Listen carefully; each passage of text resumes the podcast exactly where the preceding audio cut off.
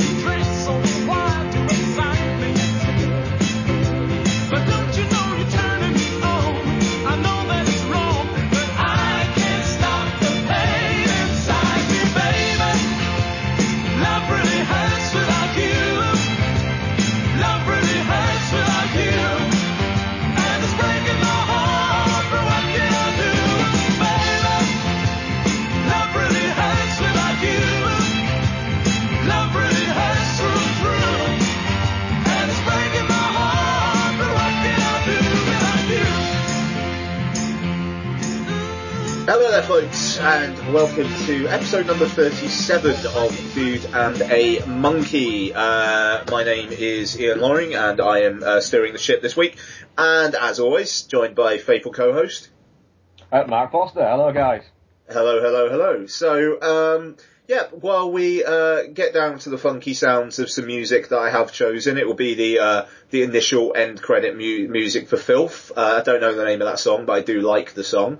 Um, it's funky and baby, love really hurts without you. Or whatever. Uh, so yeah, but that was my little rendition. Enjoy. Uh, so coming up this week, obviously, yes, going to be reviewing the Irvine Welsh adaptation Filth, uh, starring James McAvoy. Uh, we are going to be doing some one old some, and one new, some trailers, and starting our uh, new marathon. The only, I don't know about you, Mark, but the only name for this marathon I could come up with was a night marathon on Elm, Elm Street, which is lame. I'm I'm I'm, up for that. A night marathon on Elm Street. Uh, yep, I'm, that is. I like that. That's as punny as we're going to get on this one. So, um, so we're going to be uh, we're going to be ta tackling the first two films in the Nightmare on Elm Street franchise: uh, Wes Craven's Nightmare on Elm Street and uh, Jack Sholder's A Nightmare on Elm Street 2, uh, Part Two: Freddy's Revenge. Um, do do do do do. Also, should say. Um, thanks to you majority silent fuckers, uh, it looks like we're gonna have to do the remake of A Nightmare on Elm Street. Yeah. Uh, thanks to the, the one tweet we got from Glenn Chapman, so thank you Glenn, you bastard. Uh, we'll, we'll be tackling Samuel Bayer's A Nightmare on Elm Street, um, in a few weeks time. Um, but yeah, uh, monkey at gmail.com. The annoying thing is, I, I, every podcast says it, but we've got quite a few listeners. We don't do too badly. no, You know, you're alright. Just, Yeah. just nobody likes talking to us. yeah, yeah, yeah. So, you know, it is what it is. It's fine as long as people are listening and they're, they're, they're enjoying listening to it. It's the main thing, I suppose. Uh, so yeah, uh, dude and a monkey at gmail.com, at dudefoz, at Ian Loring, at dude and a monkey. Uh, Mark, have you got anything to say before we get into it? Uh, no, I'm gonna get this shit started. Coolio, dude. So, um, few trailers out this week that I know I've seen. Let's see, uh, what you've seen this week. Uh, Mark, trailers. Uh, I'll start with the um, the bad. Um, saw the trailer for Jack Ryan, um, the latest in that that series. You know, I, I'm not a. They're entertaining enough films. You know, the Clear and Present Danger, Hunt for October, um, and Patriot Games films. They're all they're fairly much of a much, but they're particularly kind of throwaway, forgettable Friday night fun. Uh, and then we got the the latest Jack Ryan trailer starring Kevin Costner, which is always great. It's good to see him in anything. uh, and Chris Pine. I actually don't have a problem with Chris Pine, but it just looks so incredibly formulaic and dull, to be honest. Um, I, I, I hope it's just a bad trailer, but it just it did nothing for me. In the two and a half minutes that it was on, I was getting a little bit bored and thinking, "Oh, God, if this film's two hours long, imagine how bad it's going to be if I'm bored after two and a half minutes. Um, I, I, I actually thought the trailer was okay. It, I- it just, I, I just thought it looked so boring. I, I, and. I, I, I, I actually, like you say, I'm actually fairly looking forward to this kind of reboot, but it does. That trailer just did nothing for me. I don't know. I, I, I like the, the fight that he um, he had with the big burly guy. Um, I, I thought that was kind of interesting. It looks like it might be a bit more kind of it, kind of intimate hand to handy kind of combat and action sequences as, oppo- as opposed to massive massive explosions. Even though I think there were were some big explosions in there. I also like the idea of you know his you know his wife maybe not being all that she seems or whatever, and like the kind of relationship she's going to have with Kenneth Branagh's character. I I think that could prove. that, that would have been, I'd be, I'd be fine with that in the film, but they, that trailer gives an awful lot away. it does it does seem to suggest a bit too much, yeah. But Yeah. And why is Branagh doing a fake voice? I, I, I, I really, in in all fairness, he's playing a Russian, and if you had him doing Kenneth Branagh voice, I think people would be equally critical. I, I agree, I agree there, but it's just, it's that particular type of Russian voice. Yes. It's just, it, yeah, it, it, Ryan, you shadowy bastard, you are. it is, it is Yes. just like that. It, it is, it is literally like, a bit like the, like what I said about Travolta in Killing Season. It's just like you went, ah, Russian, that's well easy to do. All you do is talk like this. yeah, yeah, And yeah. it, it's that bad, and it's like, uh, just, has nobody ever met a Russian person? Yeah, Um, I, I, I don't know. Oh, what the fuck? Oh, sorry. Bloody hell. Ah, what's going on? Sorry. I'm just gonna close that. Sorry, I'll just explain what was happening then. I was on Trailer Addict just looking at like the, the trailers I was gonna talk about, and I scrolled, it was like part of a video advert playing, but I hadn't scrolled fully up to it. So I scrolled up a little bit, and then suddenly the audio from it started bursting through my ears, so I do apologise. no, a problem, didn't hear a thing. Um, the next one uh, watched was the um, actually it's in the cinema. The new trailer for Last Vegas. Um, it, it, looks like one of those films that you're gonna watch it and go, "This is terrible," but kind of by the end of it, go, "That was awful." Ah, I kind of enjoyed it at points. Uh-huh. I feel it's going to be one of those, not one I'll necessarily be rushing to the cinema to see, but one that uh, I'm interested to see uh, what kind of chemistry those four actors can give us, and whether or not it is just um, the OAP hangover, which it probably will be. Yeah, yeah, it, it's. I, I, I, I don't know. That trailer, it was just like even the jokes were kind of cut quite slowly, as if it was aimed at older people who need a bit more time to get the jokes. Like that thing at the end, because I saw this trailer before Filth um, as well. Uh, the the one at the end with it's it, it's all spinning around. And Yeah, it's just like, you know where this is going. And then it had that shot of them spinning on the bed for a few more seconds than you'd usually have. yeah, It- I, yeah. I know exactly what you mean. yeah, that, that was kind, uh, I don't know, that was a bit brutal. It's, it's one that I'll be watching at home. Yeah, I would say, it, it, say, it's not one that I'm gonna be busting a gut to go to the cinema to see. Yeah, um, yeah. Especially seeing as there will probably be something pretty decent out that same weekend that I can, that we can sort of see. I Yeah. can't see it being a, oh, what's out this weekend? Oh, well, it's just that. Oh well, I don't mind going to see that. You know, it's one of those where I'll, I'll happily wait until it, until it arrives. Yeah, abs- absolutely, I agree with that. um, watched another trailer for um, Machete Kills, which actually wasn't really a trailer for Machete Kills. It was more a promo for a Lady Gaga song. Um, and again, I'm really, really worried that that one's going to be an absolute stinker. Do you know what? It's it's out next week, and the Fifth Estate is out next week as well. I've got way more personally. I've got way more interest in watching the Fifth Estate. Uh, I, I do too, because that, that's my next trailer that I'm going to, um, which I saw before Filth. Um, and I, I'm watching it going, right, it, it that film has got a couple of ways it could go because it all depends on on what the on what story they're trying to tell, on whose sort of side they're on, the filmmakers. But what I'll say for the trailer is the trailer is making it look very interesting. There's you know some very talented people uh, within the film, so I'm a lot more kind of leaning towards that. I think that could be a pretty damn good kind of conspiracy thriller. Yeah, I yeah, I mean we'll we'll we'll see what happens. It sounds like we'll be reviewing it next week, so it won't be too long to find out about that one. I um. I, I, I'm intrigued, but I'm just a little worried about the fact that it feels like a story without an ending. Yeah, um, I have a feeling that um, the ending's in the trailer. Oh, okay, that's I have, interesting. a, I have a feeling the the endings in the trailer, and that that the I have a feeling that, that there's quite a possibility that the end shot in the film is in the trailer. Okay, interesting. Well, we'll we'll, uh, discuss that next week anyway. if it is, I'll say it, and if it isn't, I'll say which one I thought it was. fair play. Um, next one is the uh, Broken Cycle Breakdown. Uh, cycle, Broken Circle Breakdown, excuse me. Um, which is a like a, a, a bluegrass music inspired story of uh, a, a relationship breakdown over time.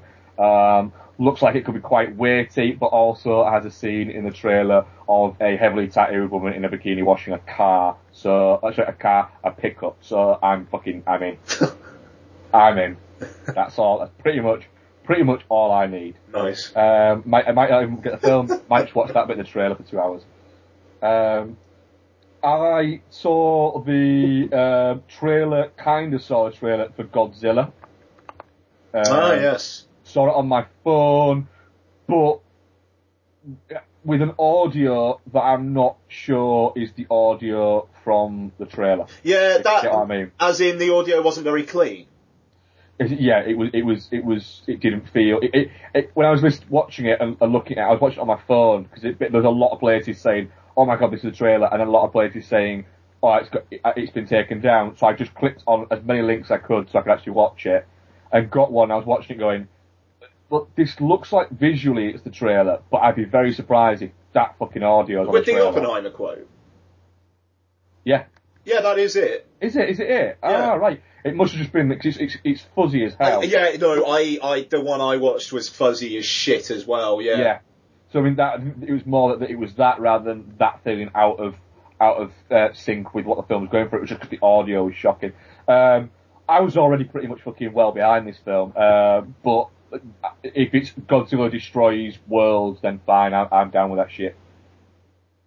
Yeah, I mean that, that as as a fucking statement of intent, that teaser is quite something. Bang Hmm. up for that. Bang up. I, I also like the fact that they're not going to do, go down the um, Cloverfield thing of not showing the monster.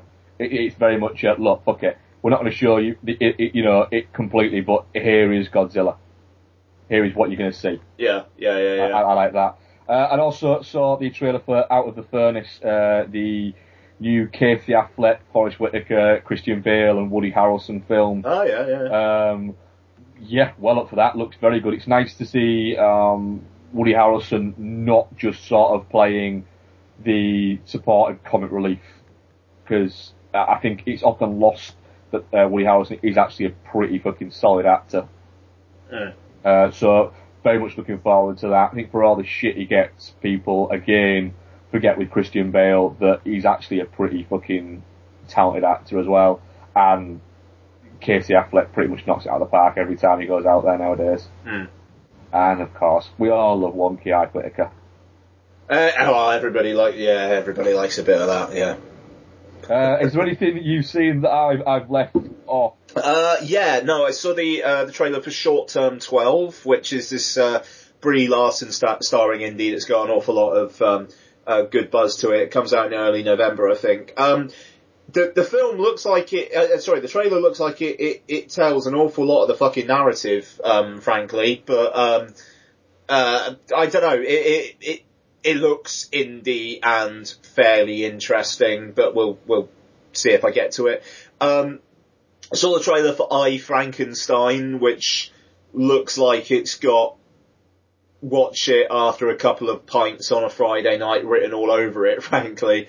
Um, what the fuck Aaron Eckhart's doing in that, I don't know, but cool. He, he's kind of shit the bed a little bit since Dark Knight, hasn't he? Yeah, um, bless him. I, yeah, uh, I mean, Christ, he played second fiddle to Gerard Butler in Olympus Has Fallen. A couple of years back, Aaron Eckhart would have been in the Gerard Butler role in Olympus Has Fallen. So it's, yeah, I, I don't know, I don't know, but we'll see. Um, and I watched the new trailer for The Hobbit: Desolation of Smaug, um, which I, I, the, the, the trailers for this new one look pretty good. I hope it's as dramatic and epic and kind of action packed as as these trailers make it look like. Um, I think I think I'm got I'm I've, I'm getting sent the extended edition of the 3D Blu-ray of the first one to review, and I am intrigued to re-watch The Hobbit because I watched it in 48 frames per second, and I like it, did you? yeah, I, I hated the 48 frames per second and I watched it at half 10 at night. So I think those might have very much played against watching The Hobbit for me. And I think when we reviewed it on Heroes, for example, I think I was very much like, I, you know, the the high frame rate has an awful lot to do with my opinions on it. So we'll, we'll, we'll see. But I'm more and more intrigued by the desolation of Smaug the more I see of it. Um, but there's almost zero chance of being seeing it in the cinema because of the baby. So you know, which, which is a shame because it looks. It's a good trailer. That I, I mean, I I wasn't as into the trailers for the first one. The trailers for this one, both of them, I've been very, very much shit. That looks good. So we'll we'll see, we'll see. Um, but yeah, I think that's Still Sorry. not seen Hobbit. yeah. I mean, it's. I mean, fair play to Netflix. It's on Netflix UK now. Yeah. You know, I mean, like you could. It, it just it is very long, and But that, that's that's it. I I have I wouldn't mind watching it. I have, but I, you know, I have very little interest in the first three. I've watched them. I enjoyed them when I first watched them. I've tried to rewatch them, and I can't put myself through it. I just can't do it. Um, and I, I don't. I- I can't sort of. I never sort of look at it when it's on the tile on Netflix and go, "Yeah, I'll give that a watch." If it was two hours long, I'd be like, "Yeah, fuck it." But it's not. Yeah, it's like two hours forty or something like that. yeah, yeah, yeah, yeah. I keep thinking if if, if I'm going to watch that film that's two hours forty, I might as well watch this film that's two hours forty or this film that's two hours forty because I know that I'm more likely to like that or that. I think that's totally fair. Um, it, it's. I really, really, really like the um, the Lord of the Rings trilogy. I'm, I'm, you know, I'm a I'm a big fan of them, and generally for dwarf and elf filled stuff, I'm um, somewhat more more wary. But um, Uh, yeah, I, I, I don't know. We'll see. I mean, we won't be reviewing it on the show anyway. To be honest, the the release schedule of the show for December is something we're going to have to have a talk about anyway. I think. Yeah, I think we- we- we're probably going to have to sort of we'll we'll work some out. We'll work some out that'll be cool and that'll that'll still get it coming out into your ears, uh, but it maybe not be as cinema based. We'll say. Yeah, I mean, like, end, I think an end of the year show is a given. That's fine. Yeah. Um, and I, I'm going to see Anchorman: The Legend Continues in the cinema no matter what. So I mean, we could do a show on that. and and you'll you'll no doubt get our uh, what will become our annual drunk film review, drunk film commentary. Yeah, yeah, there will, yeah, there will be some sort of. I mean, like, we're going to do Streets of Fire in November to tie in with the Blu-ray release anyway. Yeah, too right, man. But I mean, we'll we'll do something else in December. But yeah, I mean, obviously, we'll. It, it's all dependent on when the kid wants to burst out, I suppose. So, Mm. but um, anyway, let's. Uh, but yeah, that's that's so that's it for the trailers for me. Uh, you feel as well, I think. And, yeah. yeah, I'm done. Yep. Okay, cool. So we'll uh, get into a bit of uh, the uh, the the clip or the trailer for Filth, and then we'll uh, get straight on it.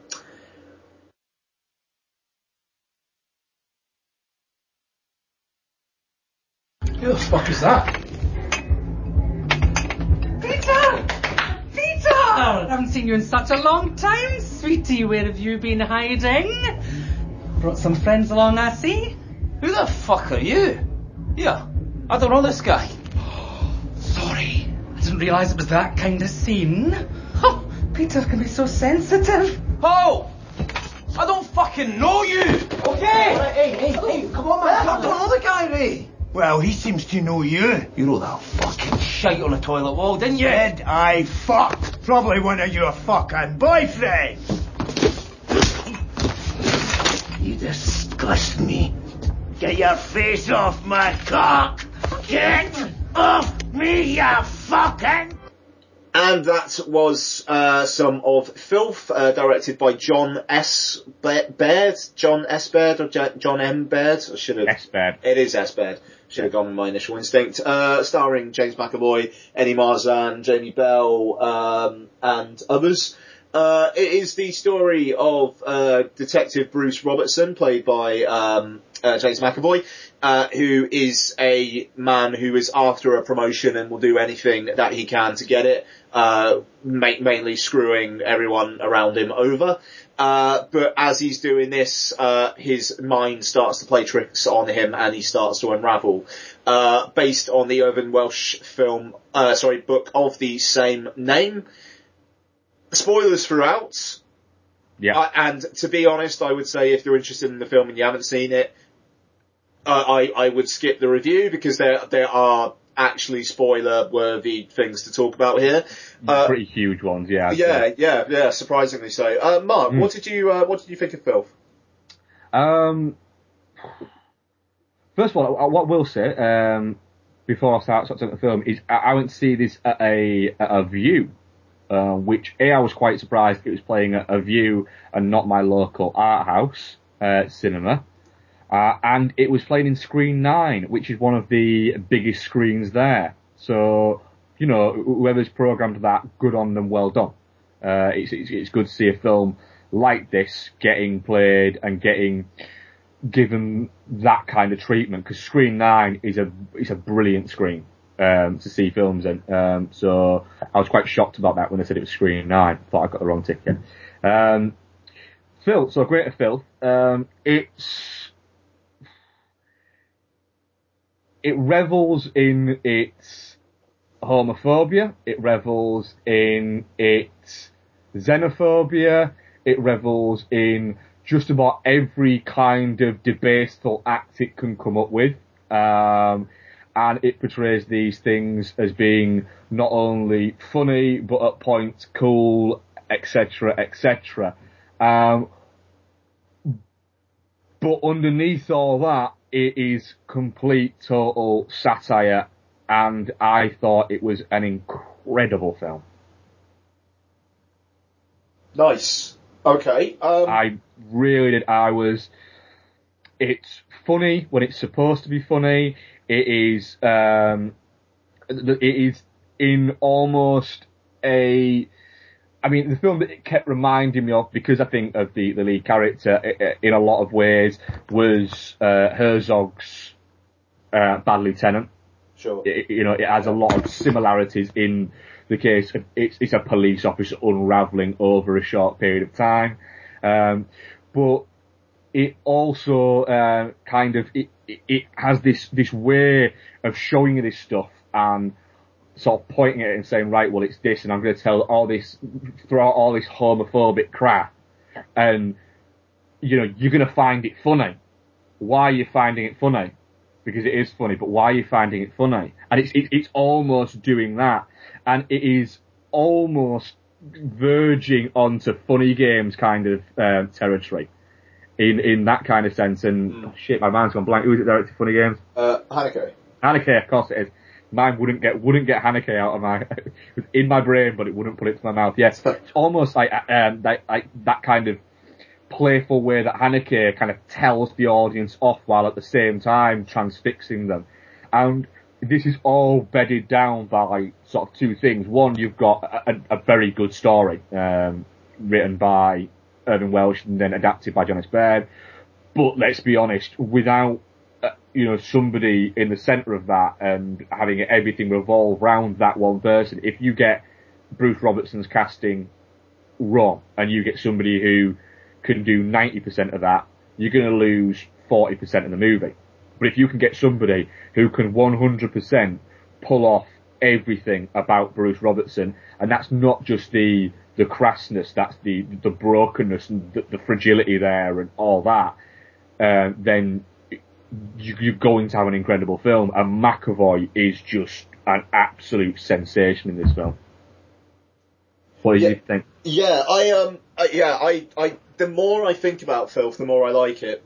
Mm. Uh, I must say, and it, it, it, was interesting though because during the film, I was kind of thinking, yeah, th- there were a lot of people around me who were laughing a lot for the first half hour, and I laughed at a couple of moments, but um, it, I, I was just kind of thinking, right, if it's just going to be shock for shock's sake, like the, like the marketing kind of painted it as being, Yeah. then like, I, and I think the marketing was very, very canny, if a bit deceptive. Oh deceptive, yes. um, in in getting that audience in, Mm. because like the next hour after the first half hour, you could basically hear a pin drop.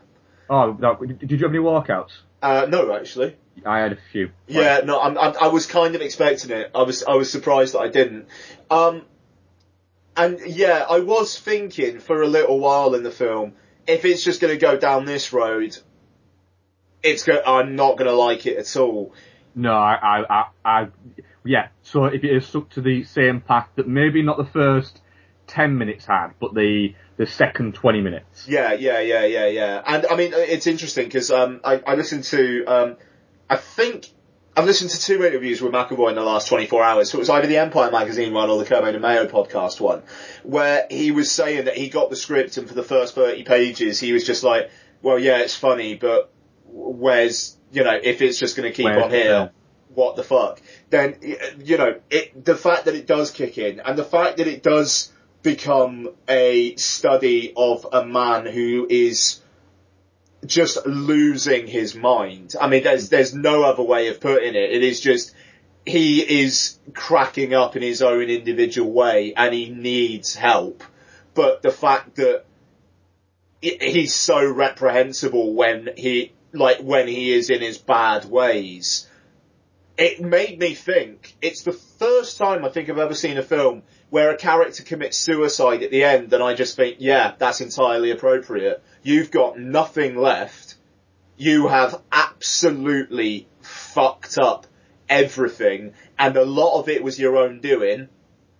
Mm. I, yeah, fair enough. You're not hurting anyone because I don't think there is a single, because that's the thing about suicide that, uh, that angers me, you know, like it is the fact that I, I personally, I'm, you know, I'm not judging anyone who has any different opinions of it. I think it's a very, very, very selfish act.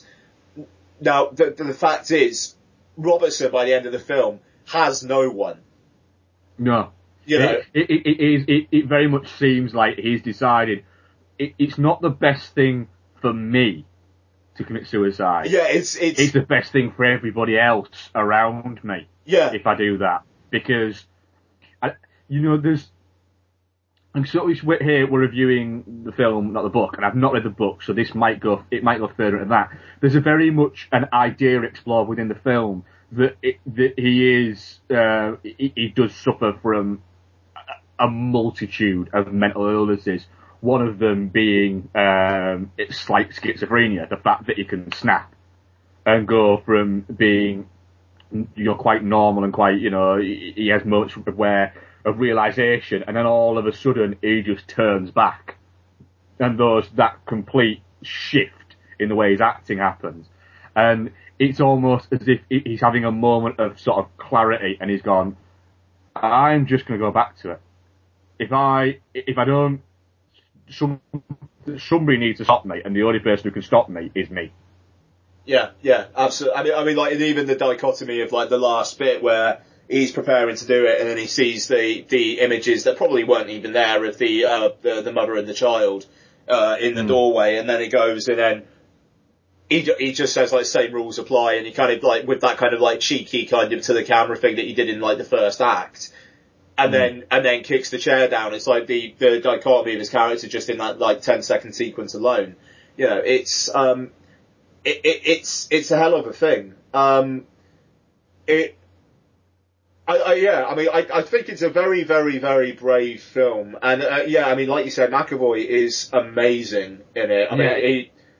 Sorry, go on. he, he manages to have the because let's be honest, for the first for the first kind of forty minutes, essentially, it, it's a it's a comedy, really. It's a Yeah. black comedy, um, and it's a very it's it's Bronson like in the way that it, it, it plays with visuals, um, and it's it's very black in that kind of way. And McAvoy is good at that. He he comes across as being quite charismatic and uber confident, and like he could get away with all this, and also seems to have a level of intelligence and um, Machiavellian intent that is above everybody else. And he seems to have that, and it's only as he gets closer and closer and builds everything up that it, it all starts to crumble down. And I think it's on the crumbling down where McAvoy really starts to shine. Because I think you, there's a lot of actors that can do the bravado and do all of that and do the, you know, there's some great looks to the camera when he's just done something really shitty. Yeah. Um, but it's the fact that it gradually it starts to get worse. I mean, there's a bit where the second time is it he rings uh, Bunty and he's been watching the video of his wife. And his Oh yeah, yeah, yeah, yeah, yeah. And that during that scene, I was um, I kind of sat back and I was a little bit like, this is fucking, this is a little, this is getting me. Yeah. This is heartbreaking that this that something something's happened to this guy's relationship that is more than the first bit of the film has let on. Whether or not they're dead or they've left him or he's killed them or anything like that. You know, you don't know, but this guy is so broken and all he can think to do is to try and do something and get him out of it. You know, to, to, to bring on the other Bruce Robertson. And it's, it's got that kind of thing to it. And there was quite a few people kind of laughing. And I thought, oh god, people are, people are completely missing the point. I think for me, in my screening, that was the moment where I, I, I think people turned. Like, I think there were a couple of chuckles, but Yeah. then I think people generally got the the tone shift. And I, I think, And I think Sorry. it is that scene in particular where the tone shift start. And I know, Hmm. I know, at least from that scene onwards, I didn't laugh for the rest of the film. I, I laughed, I think, I think it was once, I think it was after this, I laughed once, and it was at the sheer audacity of the filmmaker that it was a, a laugh of, yeah, fuck it, I'm, I'm with that. I am with that. And I will come to, I think we'll come to that a little bit, a bit later. But yeah, Yeah, that, we'll- that was, that was the yeah. moment where, where I thought, holy Christ, McAvoy is absolutely knocking this out of the park. Because he managed to just go into, he managed to tap into a place in, in sort of, in a member of the audience myself, where I felt just, at the time I felt just so kind of like broken and sorry for him. And so far he's done nothing to make you feel sorry for him. Yeah, yeah, no, absolutely. I mean, I, I will say, um, because the the way we're talking at the moment, it's like it would be one of my films of the year, and I, I don't think it is. Um, it it missteps in a few aspects for me, and I think it might be from page to screen. And I mean, like considering how complicated already it seemed like it was to get this to the screen, it, it almost feels mean to kind of point these out, but I think it's worth doing. I think the the idea that the wife kind of like having her little monologues, they I knew very, very early on that there was something else going on there just because of how disconnected that was from the rest of it. Oh yeah, I, I, I agree with that. Did, you- did you know what it was though? Um, Because I had no idea. No, I didn't know that it was going to be him cross-dressing, and I will say I don't think that stuff was handled quite as well as I, I, I don't know. It felt very, it felt weird and convenient that he was the one who kind of stopped them and found the kid who was being beaten, like who had been beaten to death. That there was just a bit of narrative connective tissue that, that I didn't think did a very good job. And the one one thing as well that I will say, and I think you just referenced it, hmm. the musical sequence. Yeah. I wasn't into that. I, I I think I got that into the film that when it happened, and, I, you know, I, I just, I burst into, well, I- in, uh, I burst into laughter uh, and thought, "Do you know what? Fuck it. Yeah, this has no place in this film at all. It shouldn't be here. It, it is completely out of place. But fuck it. Yeah, I think, I, I think I thought I think I was just it had got me by that point that it, it, it pretty much could have done anything and I'd have probably still enjoyed it. fair play. I mean, it to me, it felt like a self-indulgence too far, but I w- and and but however, the animated sequence at the end, I thought oh. was great. Oh, that was glorious, wasn't it? You know, just the People left during that. yeah, people left during it, and mine as well. Oh, fucking idiots. Yeah, I- that, that was brilliant. it, I mean, it's so fucking subversive, and it, and Yeah. again, it's it's the whole satirical thing, Yeah. and I think that had a point. I think personally, the musical sequence, maybe on rewatch, and I, I will rewatch this film, um, uh, yeah, very much so. I, I maybe I'll get into that more, but it, it that the whole cross-dressing thing felt to me a bit of a step a slight a slight misstep, but I understand why it was there. I just don't think it was handled quite as. But then again, I I wouldn't know what to say to to improve it. You know, it just it didn't quite connect with me. Pardon me. However, you know, could, I mean, that really, that's my only. That's my only flaw of it, and I love that it made me think. I, I do like that it that it made me think. Oh, hang on a second, is it going to go in this direction for the first half hour, and then completely turn me around? Mm, I- 'cause I- it, it is, it, it's, it stops being a comedy film.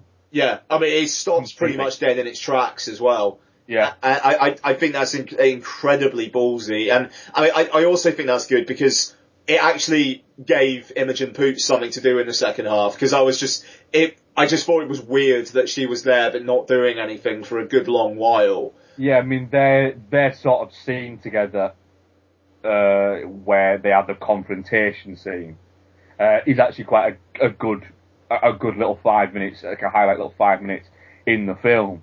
Uh, and, you know, Poots manages to very much kind of hold her own with McAvoy, who by this point is just a fucking whirlwind happening. And I, I, it's kind of, there's, there's a few, there's sort of two or three moments where he snaps and then pulls himself back. The bit where he pushes her up against the, the Yeah. wall. And she's actually going to hit him. And he kind of, he, he starts thinking, I'm not going to hit her. I'm not going to hit her. And it's, it's the, you kind of think, "Ah, hang on a minute, is she doing this so he hits her so he won't get the promotion? Or does she actually give a shit? And there's a kind of a moment where I think he kind of thinks that, and then he realizes, shit, I- I wasn't going to hit you. And it's kind of almost like he's trying to convince himself.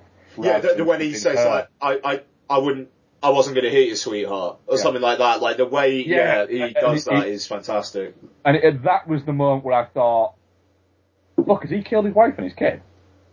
Or something like that? Or is he, is his wife sent his kid away Yeah, and he's killed her because she won't tell him where she is to keep him away from him or anything like that? Because there's, a few points where he, he, mentions, you know, telling me where she is about his daughter.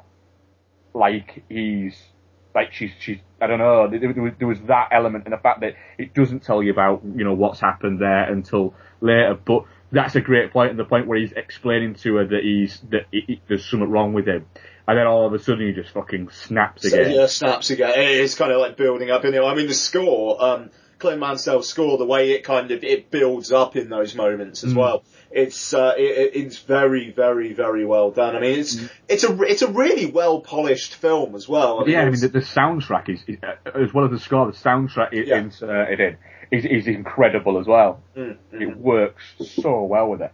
Yeah, I mean, it just, yeah, I mean, for me, I, I, it's a heavy 8 out of 10, low 9 out of 10 for me. I think, m- I'm I'm thinking more 9 than 8 to be honest, because like, the more I think on it, the, the more it, it actually grabs me. I think for me, it, it, it's I'd, I'd agree that It's, it's, it's between a nine uh, and an eight and a nine. But I, if I was going, if you asked me to hit a solid number rather than eight point seven Yeah, five, yeah, yeah, yeah, yeah. I'd be going. Do you know what? It's a, it's it's it's a nine, and I think it'll actually it, it I think I'll probably like it more on rewatch. So do I actually. um, because I had a lot of surprise elements in it. I was surprised at how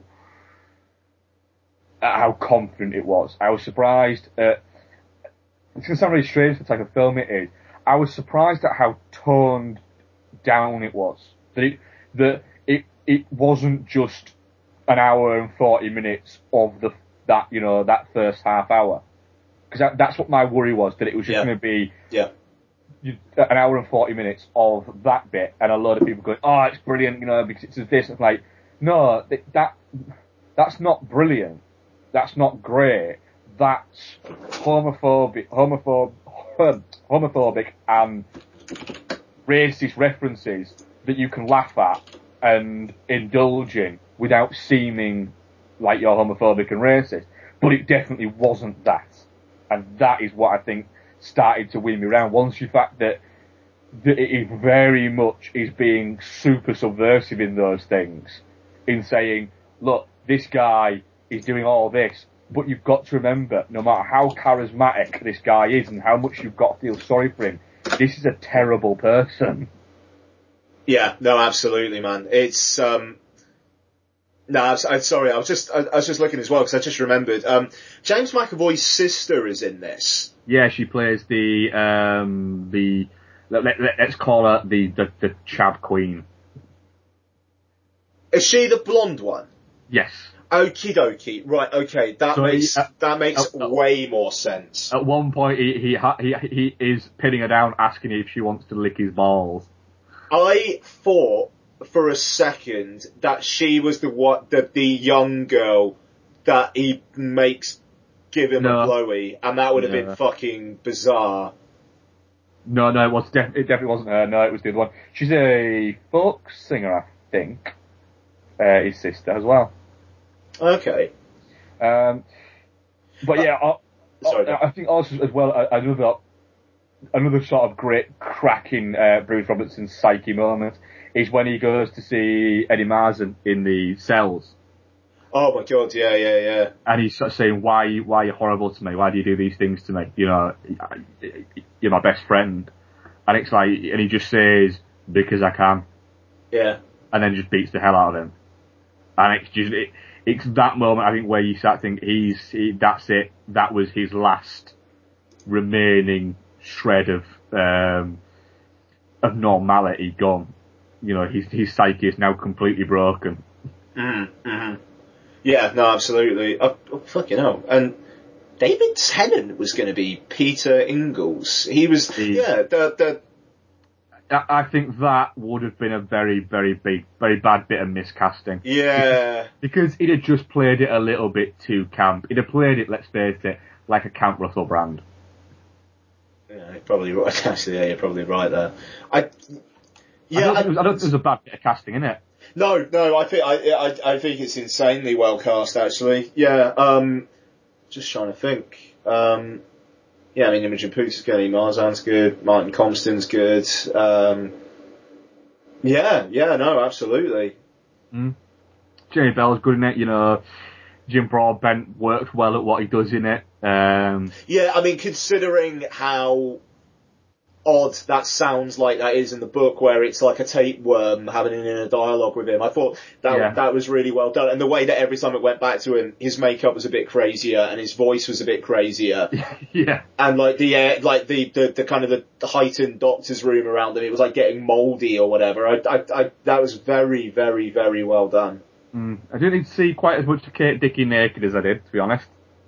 Yeah, that was a surprise, but good on her, you know, for Yeah. For say for saying yes to that. For giving us all that.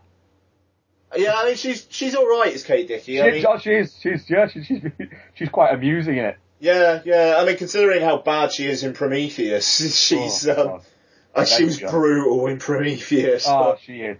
She, but then, then again, she's dealing with with a script that like that felt like it was written in crayon. But anyway, let's not get back onto that. yeah, but I, I, I yeah, okay, uh, yeah, no, fair enough. Um, but yeah, okay. So I, I, I think that that was actually a pretty long chat about that. Yeah, it, it is. Um, but I, I, I mean, it's definitely not shit for Oh, me. God, it, yeah. it, without question, is one of my films of the year. And I'm I'm super glad that it wasn't just um, just hyperbole about it. I'm, I'm I'm really I'm glad that it is actually as good as a lot of the critics and a lot of the reviews and the press that it's got. It will play like death in America, but fuck it. I, I, I, I think it's an incredible film, and I know it'll never happen, but it'd be great if McAvoy could get some attention during awards season, even if it is just a BAFTA. I reckon the Biffers, the uh, British Independent Film Awards, I think he might Oh, get yeah. something. But I think um, he might. But um, in terms of of leading man performances from this year, I think that's probably the best I've seen, without question. yeah, I can't think of any that are really. More for the, the broken moments than anything else. Yeah, I mean, I'd maybe say like Ethan Hawking before midnight, but it's more him and uh, uh, Julie Delpy as a kind of a combo, really. Um, yeah, I. Yeah, I don't know. I mean, like even if you're thinking Place Beyond the Pines, I mean, like they they they're all great, but they're all a kind of a part of a whole. Yeah. You know, um, Uh, you, you could say Gosling's incredible in that, but he's only in it for the first portion of the film. If Yeah. you passed all in, you know, you could quite easily say supporting performance, but you couldn't call that a, lead performance, despite the fact that he is the lead for that portion of the film. hmm Uh, yeah, absolutely. But uh, anyway, right. So uh, that was it for Filth, and uh, yeah, enjoyed it um, very much so. Uh, so, shall we maybe structure it like uh, this? Shall we do the first part of the Nightmare uh, Night Marathon on Elm Street um, now? Yeah, I, I, I could do that, and then and then do 101 new, then do the next one. Yeah, ah, good thinking. Okay, nice one. So um, we'll yeah we'll break them up a bit. So we'll um, we'll have a couple of promos, and then we'll get into the start of our night marathon on Elm Street. Damn right. Are you tired of film podcasts where the hosts exist in a constant blissful state of agreement? I mean, the main the main characters are two of the dullest main characters I have ever encountered in any film. Well, you're in luck. Let me introduce you to Chinstroker and Punter. One is an ex-film student with a penchant for David Lynch and art cinema. The other is a man on the street. Listen in perplexed and horrified terror as we tear apart one film a week. It just really It's isn't. not visually striking. No, Just, just getting confirmation. it's just in, that's the third time though. I mean, am I, is this on? You can find us at chinstrokerversuspunter.podomatic.com. So come and share the victory. If you could fuck any man in film, who would it be and why? My answer is Lance Henriksen. Oh! He wouldn't tell. He looks like somebody. he looks like somebody who can keep, keep a secret.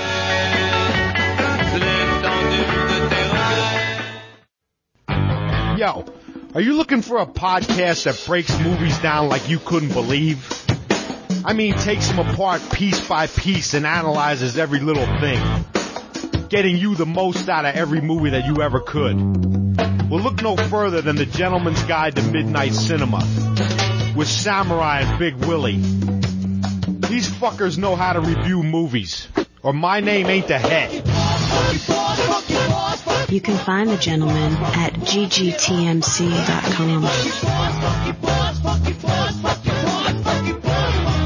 Get off my back! I love the smell of napalm in the morning.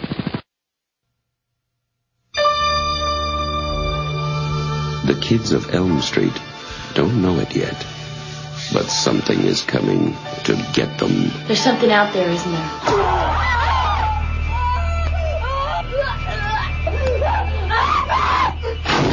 Could just see cuts happening. What did that, Lieutenant? I don't know. There's a coroner got to say. He's in the jar and puking since he saw it. They're gonna kill me for sure. Did you do it? There was somebody else there. He was locked in a room with a girl who went in alive and came out in a rubber bag. No one knows where it came from or who it will visit next. Nancy? There's something wrong with you. You're imagining things. Nightmare on Elm Street. Do you believe in the boogeyman? No. Whatever you do, don't fall asleep. No! She's the only one who can stop it. If she fails, I'm your boyfriend now, Nancy. no one will survive. Ah!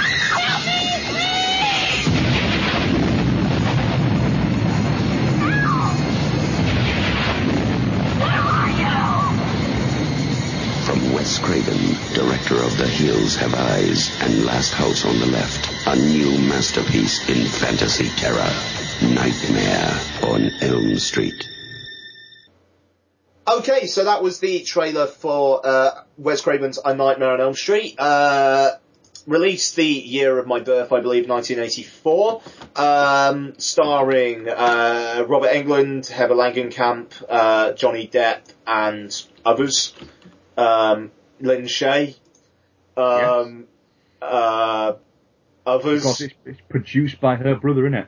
Yeah, it's uh, Robert Shaye, uh, who I believe has had a New Line at some point, and uh, John Saxon, of course. How could we? Uh, how could we forget John Saxon? So it's um, you know everybody knows what a Nightmare on Elm Street is. I, I, I would say, certainly everybody who um, listens to uh, this show, and um, yeah. So um, I'll say first off, um, the Blu-ray of this is really, really solid. Yes, it is. Uh, the video looks great. The surround track, it's like a 7.1 tr- surround track. I watched it in 5.1. There's an awful lot of fun stuff going on with the surrounds throughout, and I was very, very impressed. But um, so I just wanted to get that out of the way on a technical thing. But uh, Mark, so when was the when was the last time you watched Nightmare on Elm Street? Uh, earlier this year, to be honest, uh, I watch it uh, quite a lot. Um, Nightmare on Elm Street. It's it's one of my. If we're going to go on the classic sort of slasher films, it's one of my favourite of the. It's back, yeah, it's one of my favourites. It's up there with with Halloween as my favourite of the slasher films. So I tend to watch it quite a bit, to be honest. So it was earlier this year. It usually gets two or three watches. So, but I, I say I always like watching it, and I always I think it's because I watch it so much. It, it, I, I I remember certain bits of it, and then when I'm watching it back, I'm always surprised at the bits that my brain has kind of forgotten. So it's not a film, despite the fact that I've probably seen it 15, 20 times. It, it's not a film that I would say sort of pretend to know inside out. Uh, I, I, I don't. I still forget kind of uh, whole sequences for some reason. Uh, and then when I watch it, I'm like, oh, okay, it's this bit. You know, whereas a lot of it, I'm watching it going, oh, and then this happens next, then this happens. Um, but yeah, I, it's it's a great film. I think, like you get with a lot of films that become franchise films, is you know a, a lot of the time the first film is the standout film from the from the series, and you know we are going to come on to this. You know, it is, it, it you know there are the Nightmare on Elm Street. There are some good ones in the rest of them, but this probably is still the standout film of the series. But also as well is it, it's it's easy to remember how bad some of the sequels are, and I'm sure we'll be talking about that in the, in, in the coming weeks. Um, it, it, as much as it is to remember how bad they are, it's easy to forget how great, you know, Nightmare on Elm Street actually is, and how different the character of Freddy Krueger is in this film to what he becomes as they go along. He's a genuine horror character in here. There's none of the campness that we get uh, in the later series of the films. There's not the the throwaway jokes and stuff like that. He is uh, a malevolent evil that is there. Absolutely. Yeah, no, yeah, absolutely. I, yeah, I mean, I, um, it's been a, a, couple of years since I've uh, watched the original Nightmare on Elm Street, um, at, at least two or three, and yeah, I, I, I, I don't think it's a five out of five masterpiece in the way that like Texas Chainsaw uh, would be, or like Evil Dead Two maybe. Um, I, I, I- I think there there are bits that do Sli- yeah, slightly take away from it. Uh, Heather Langenkamp, um, but we'll we'll, Yes. we'll we'll get to it, I suppose. Um, but yeah, it's the, the the kind of the world building of it is terrific. You know, I mean, like right from that first scene where it's weird and it's kind of boxed in, so it doesn't take up all of the frame, and it's it, it's almost like you're a peeping tom on on Krueger, kind of putting his shit together.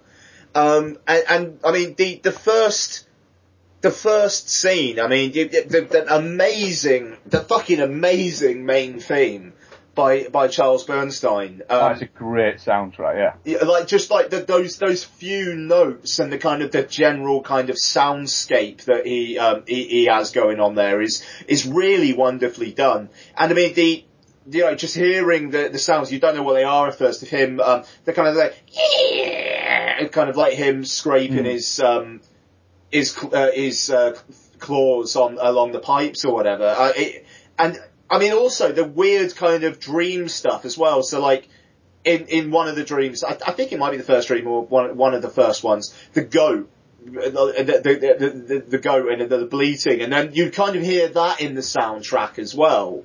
Like, it kind of like synthesized goat noises, you know. It's, it's great stuff and it's, it's low budget filmmaking which uses what it has got really, really well. And, I mean, just in, in terms of some of the imagery in it as well, I mean, the, when Nancy falls asleep in, uh, in her schoolroom, and she's woken up and there's just like Tina in the body bag. Yeah. Yeah, I, I, it's incredibly creepy.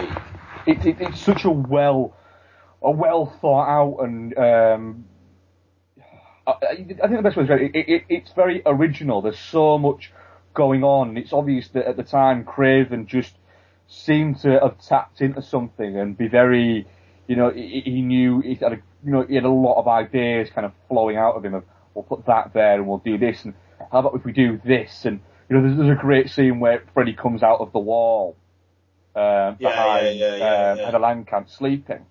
Um, and I remember uh, started hearing a thing where, um, you know, Wes Craven was saying, you know, that, that he had this idea and he'd said to the, he'd said to the, um, the, the um, tech guys, you know, I want to, I want to do this. Uh, I don't know how, how, what, you know, how to do it and everything like that. And they went, it's easy. All we need is a few bits of wood, um, and this certain fabric that'll, that'll push out and it'll fold straight back. And we'll just get that and we'll dye it black. He's like, that's it, that's easy. Went, yeah, it's, it's, it's that easy.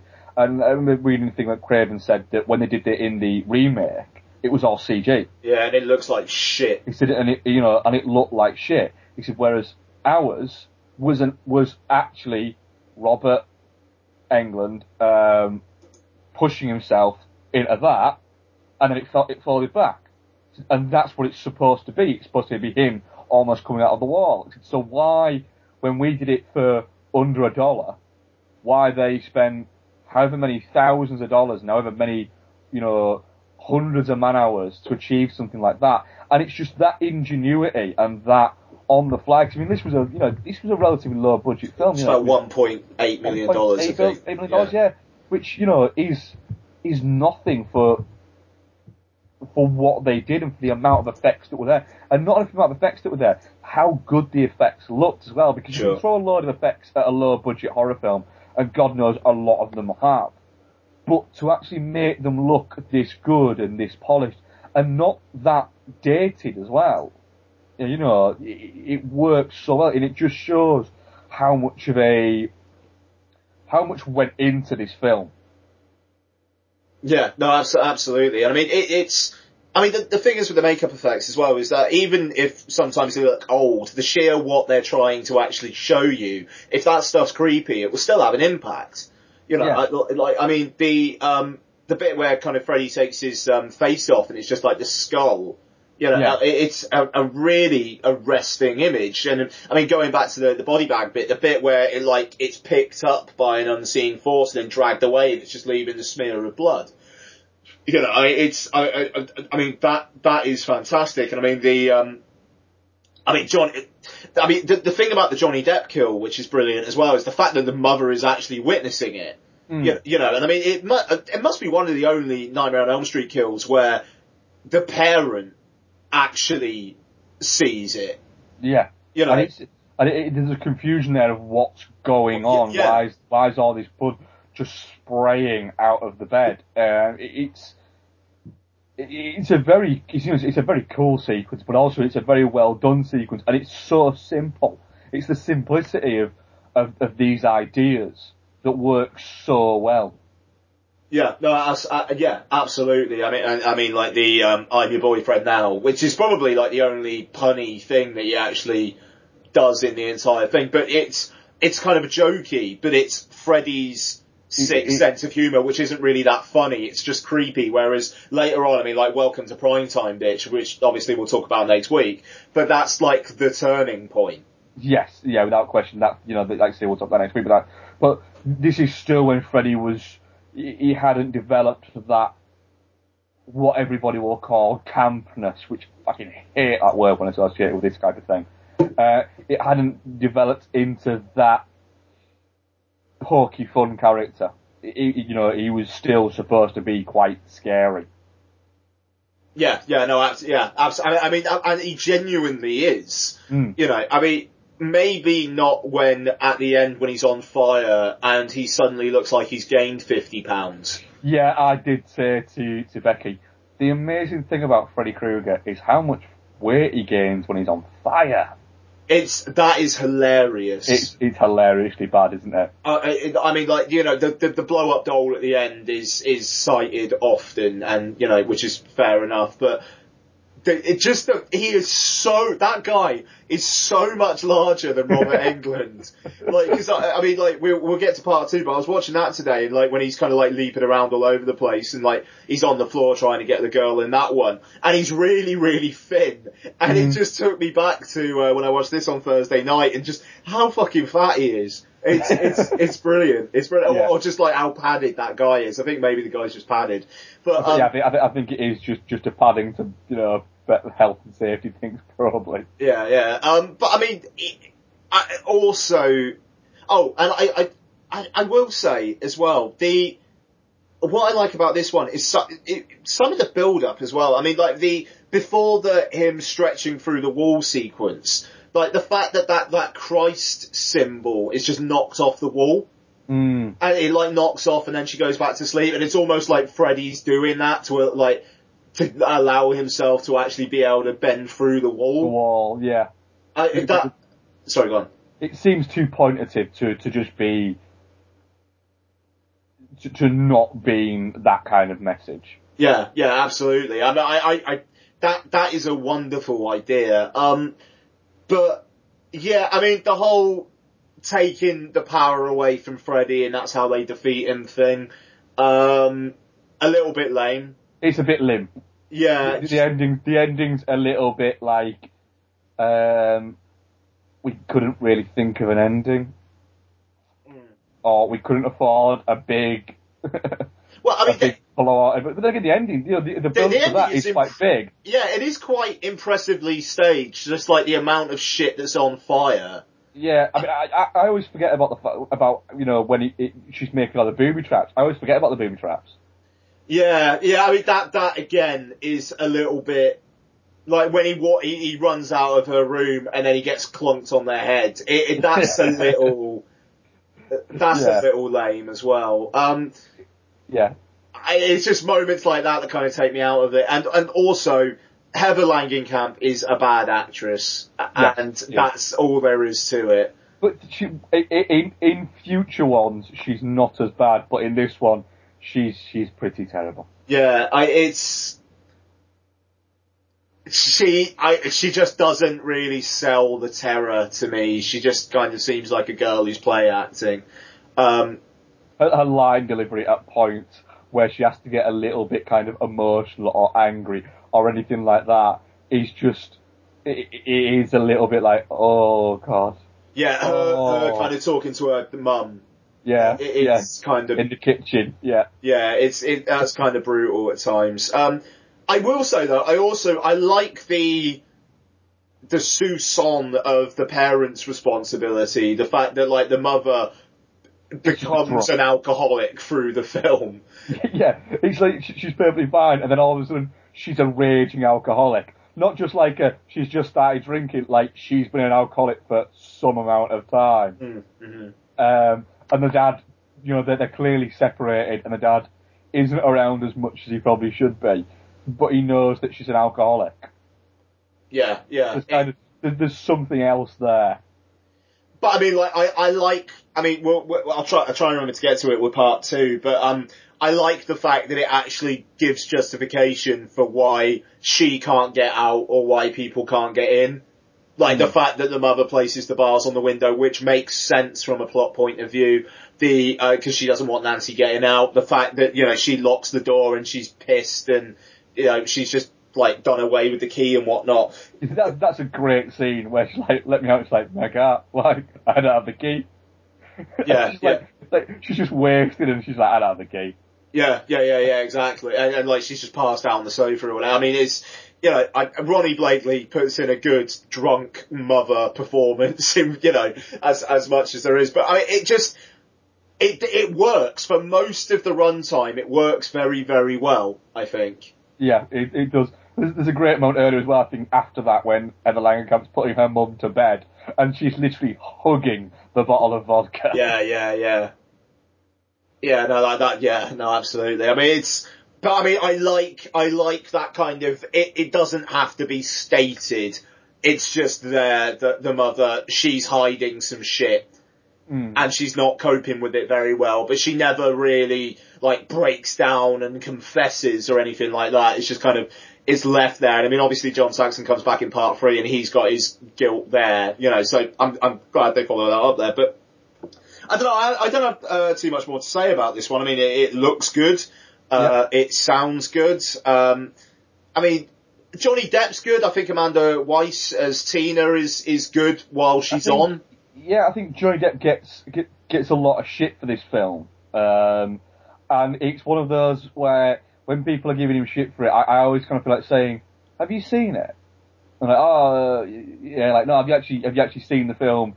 You know, as an adult, not just as a 13, 14 year old kid at a sleepover. Yeah. You know, yes, he's not fucking. It, it, it's it's not his greatest ever role or his most underrated role or anything like that. But he's not actually that bad in it, really.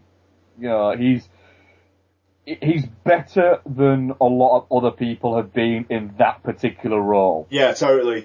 You know, Totally. he, he, he, sta- he, he stands out more than the generic boyfriend.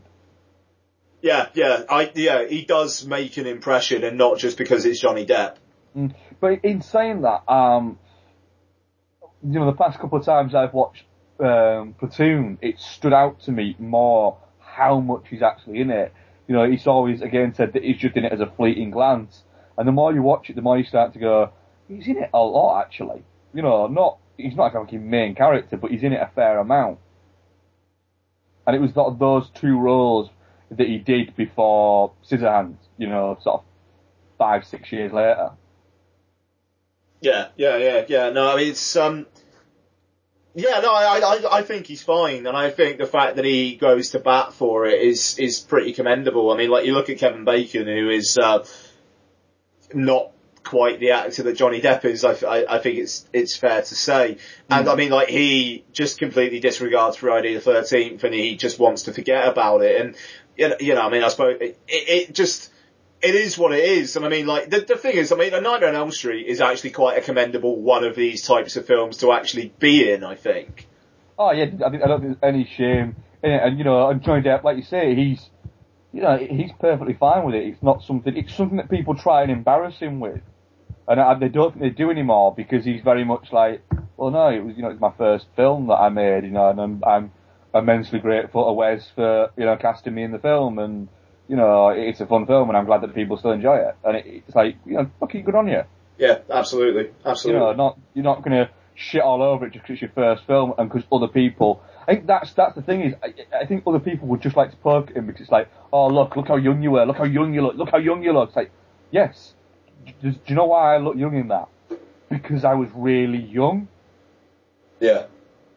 It, it, it's that whole thing of I still don't get it why people like to poke fun and like to prod at actors and going, look what you look like here, look what you look like, look what you look like. It's like I, I know I was there, I, I, I was I was there for all of that year of my life. actually, funnily enough, and do you know what?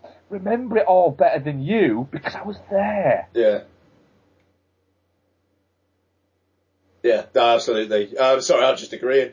Um, and I, I, I- think with that, we're probably done, eh? Yeah, I've done on that one. Yeah, um, still, uh, without question, definitely not shit. Oh, um, it, it's it's it still entertains me, uh, even though I've watched it dozens of times. Nice. Um, so, okay, let's uh, get on to some one old and one new. I'm actually going to go and take a pee. Yep, yep, me too. Also, uh, the last thing I will say about Nightmare on Elm Street is my cats are called Freddie and Nancy after Freddie and Nancy. Very nice. And uh, Please remind me to unpause. all right. Unpaused. Okay, Mark. So uh, let's get into one old, one new. Uh, assuming you're ready. I am, I am ready to get balls deep in this motherfucker. Let's do this shit. Go on, bud. Start us off. I'm going to start you off with my my one new. Uh, I think you might have seen this.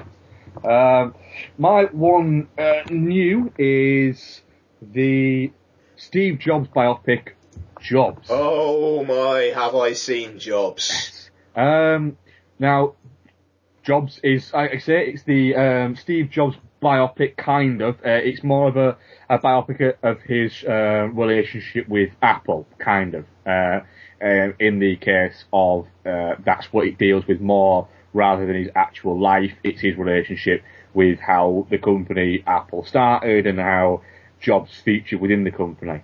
Um, it's um, who is it that does it? It's actually isn't it actually actually originally just been done for TV, I think, but they've actually released it um, in actual cinemas. Um, stars Ashton Kutcher um, seems to have only been made because they realised that Ashton Kutcher looks a little bit like a young Steve Jobs. Um, and stars Josh Gad as Steve Wozniak. Um, you've also got Dermot Mulroney in there, Lukas Haas, J.K. Simmons, uh, uh, James Woods, and a whole. whole And the other- worst actor ever as Jonathan Ive. Which one is he? Um, he's the Brit who uh, went on to actually kind of create the Oh, iPod yeah, yeah, or the he's, iPod. he's, he's just terrible. Just That actor, seriously, that might be one of the worst performances I've ever seen in anything ever.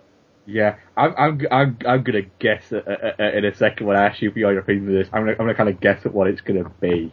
um, my I was actually quite sort of looking forward, I suppose, to jobs because of the one thing I like biopics. Uh, I like seeing um, sort of a story told uh, that gives me an insight into an actual sort of person and might give me a little bit more knowledge about this person, show me different parts of their lives. Um, and Jobs does none of that at all. Um, it gives you exactly what you already know. Um, it feels like uh, Matt Whiteley, um, who wrote it, just went on Wikipedia and skimmed, not even read, skimmed Steve Jobs' Wikipedia page and went, fuck it, yeah, I can write a film about that. Yeah. And then just wrote it. Um, and then went, right, um, oh, holy fuck, have you seen? Ashton Kutcher looks like Steve Jobs when he was young. That's weird. Let's cast him as Steve Jobs in a film. And to be fair, Ashton Kutcher is the least of this film's problems. Sure. He's not actually that, That bad. No, it's not. He's actually, you know, he's quite good, and he seems like he's really, both him and, and Josh Gad, uh, who's actually pretty good as Steve Wozniak as well. He gets the the mannerisms down um, quite well. Uh, uh, if you've seen sort of interviews with Steve Wozniak, he, you know, he, he seems to have have got that down. Um, and they're not too bad. Their little back and forth is quite good, but the the the script uh, like I say, it covers so little and just, it's all very broad brushstrokes and it's like, oh, that's interesting. Maybe we, maybe you should go down there. Nah, fuck that shit. Um, and, oh, so he actually got, you know, he actually left Apple at one point, which everybody knew, but if you didn't, it's like, oh, what did he do? I formed another software company, but he, but he went back to Apple. That's the main bit.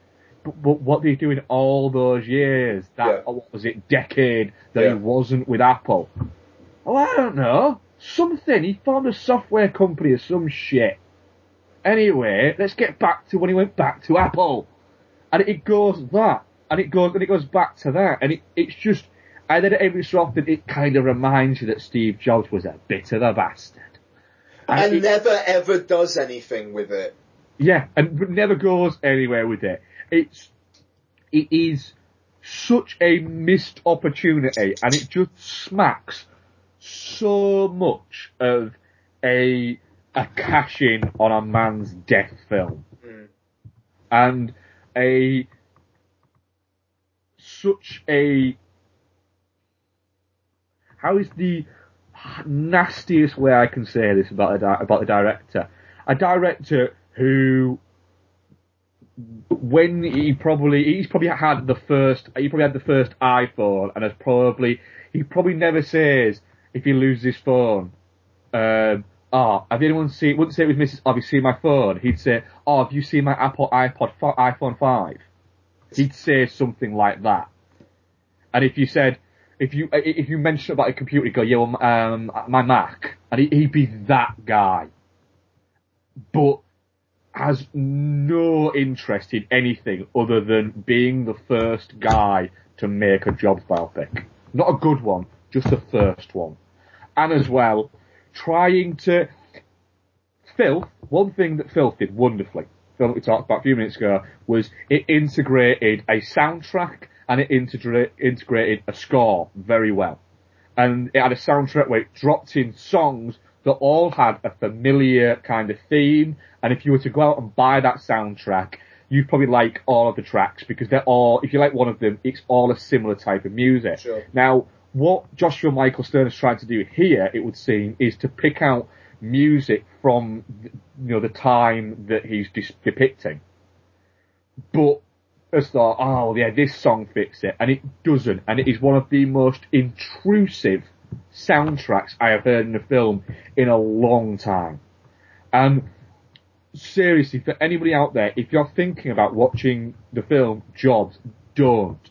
Please, instead, watch the brilliant BBC documentary, which again doesn't go into anywhere near enough detail, but goes into so much more detail than this in 45 minutes, uh, which I think is called Jobs, um, the Billion Dollar Hippie or something like that.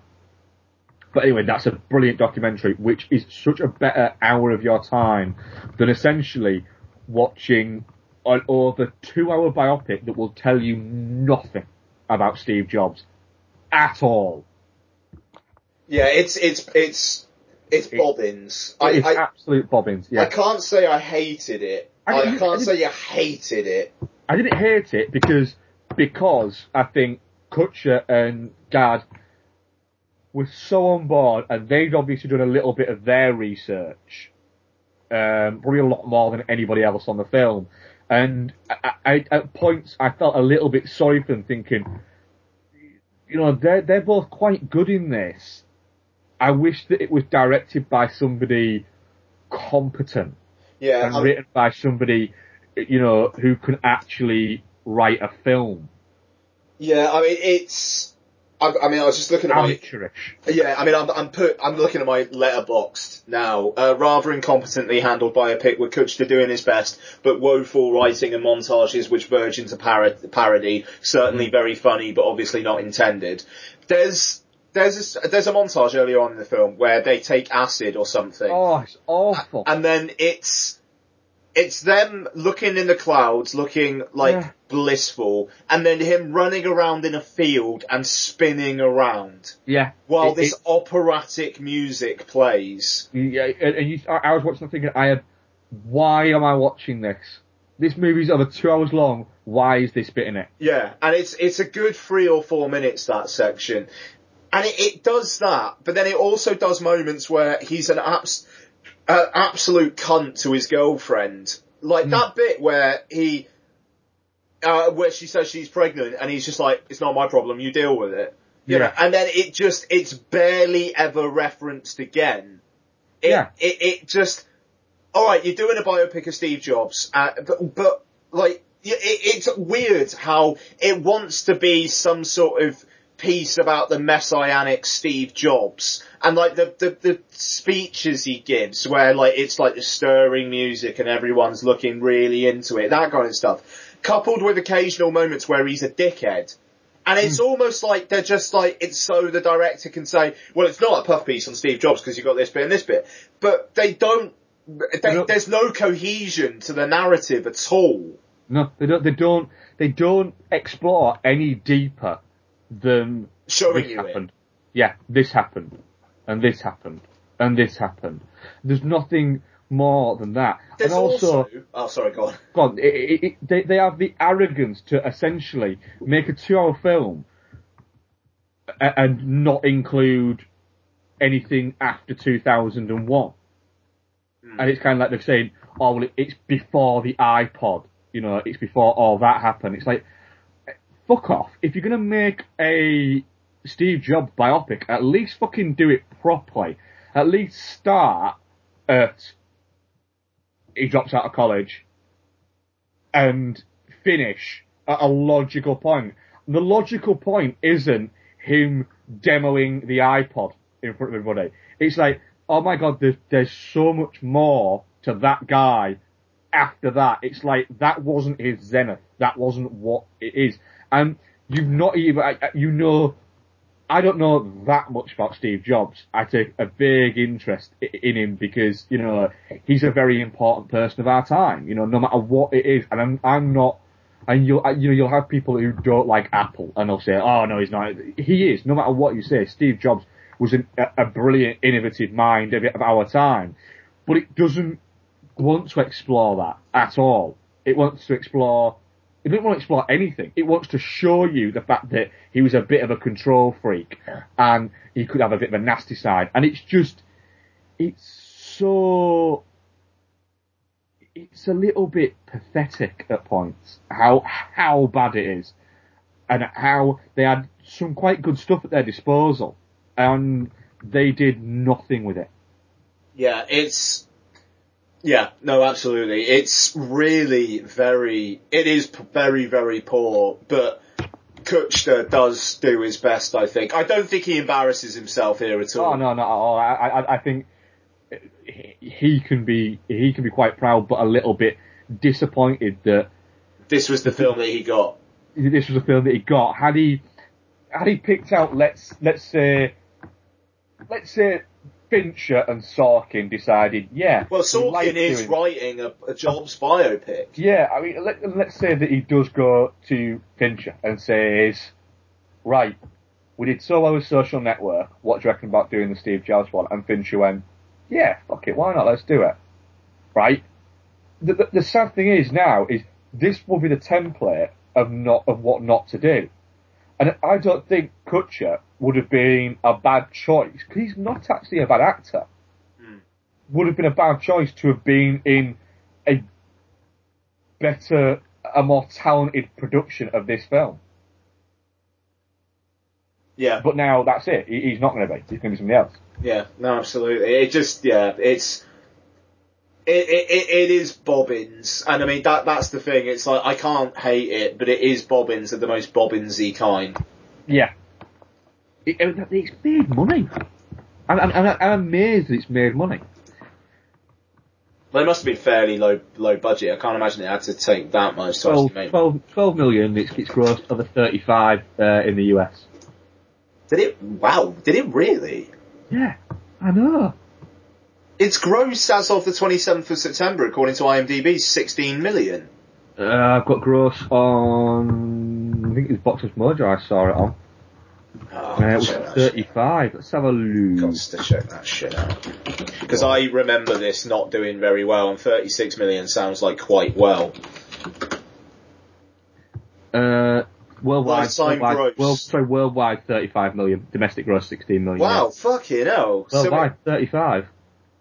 So it's triple the- the budget. it's made, oh god, it made 5 million in Russia alone. Russia, Russia's becoming a big market. Yeah, it is, isn't it? It made 2 million in France, it made 1.4 million in Australia. Fair enough. It hasn't even been released over here yet. No, no. It's crazy. But anyway, Fair uh, enough. It's, it's bad, it's it's not great now. It's not. It sucks. but it made money, so there you go. Mm. Um, Right, do you want to hit us with your one old or one new ski? Yeah, go on then. Um, so I'll go quick with this. I, I, well, this one anyway. Uh, my one old, uh, only film I rewatched this week apart from Nightmare and Nightmare 2. Uh, bu- bu- bu- bu- bu- bum. uh Coen Brothers Raising Arizona. Uh, Oh, Yeah, so, um, uh, yeah, fair enough. I, I'd say that's about right. Um, which, you know, is fantastic. It's basically a cartoon yeah. and is wonderful for it. Um, but it does have enough emotional heft to actually connect. I think the last, like, um, uh, Hi's last monologue is lovely. Mm. Uh, it, you know, and kind of touching and kind of heartbreaking because you do kind of think that's probably not going to happen. Um, but you got that mixed with John Goodman screaming as he escapes the prison and kind of like comes out out of the mud and then pulls the other guy out by his leg. I mean, that is wonderful. uh, the, the, I mean, the Huggy sequence is incredible. It's just like the camera work. It's just so zooming around all over the place and, and barely ever stopping and it's, it's wonderful. But you've got Coen's characters here as well. I mean, his boss who suggests the wife swap, um, it is a total Coen's character. Um, I, I mean, it, it is Nicolas Cage kind of at his slightly manic best. I mean, this and Wild at Heart. It was a good couple of years for Cage. Um, I don't have a lot to say about it really. I mean, it's, I, for me person, I, personally it's a five out of five, but I, it's not in my top, top, top tier Coen Brothers films. Just because it doesn't leave as much of an impression with me. It's just while it's on, it's fucking amazing. It's my favourite Coen Brothers film. Okay, that, that's, that's completely fair enough. It, it, it's my favourite, um, and it's it, it's the first Coen Brothers film I ever saw as well.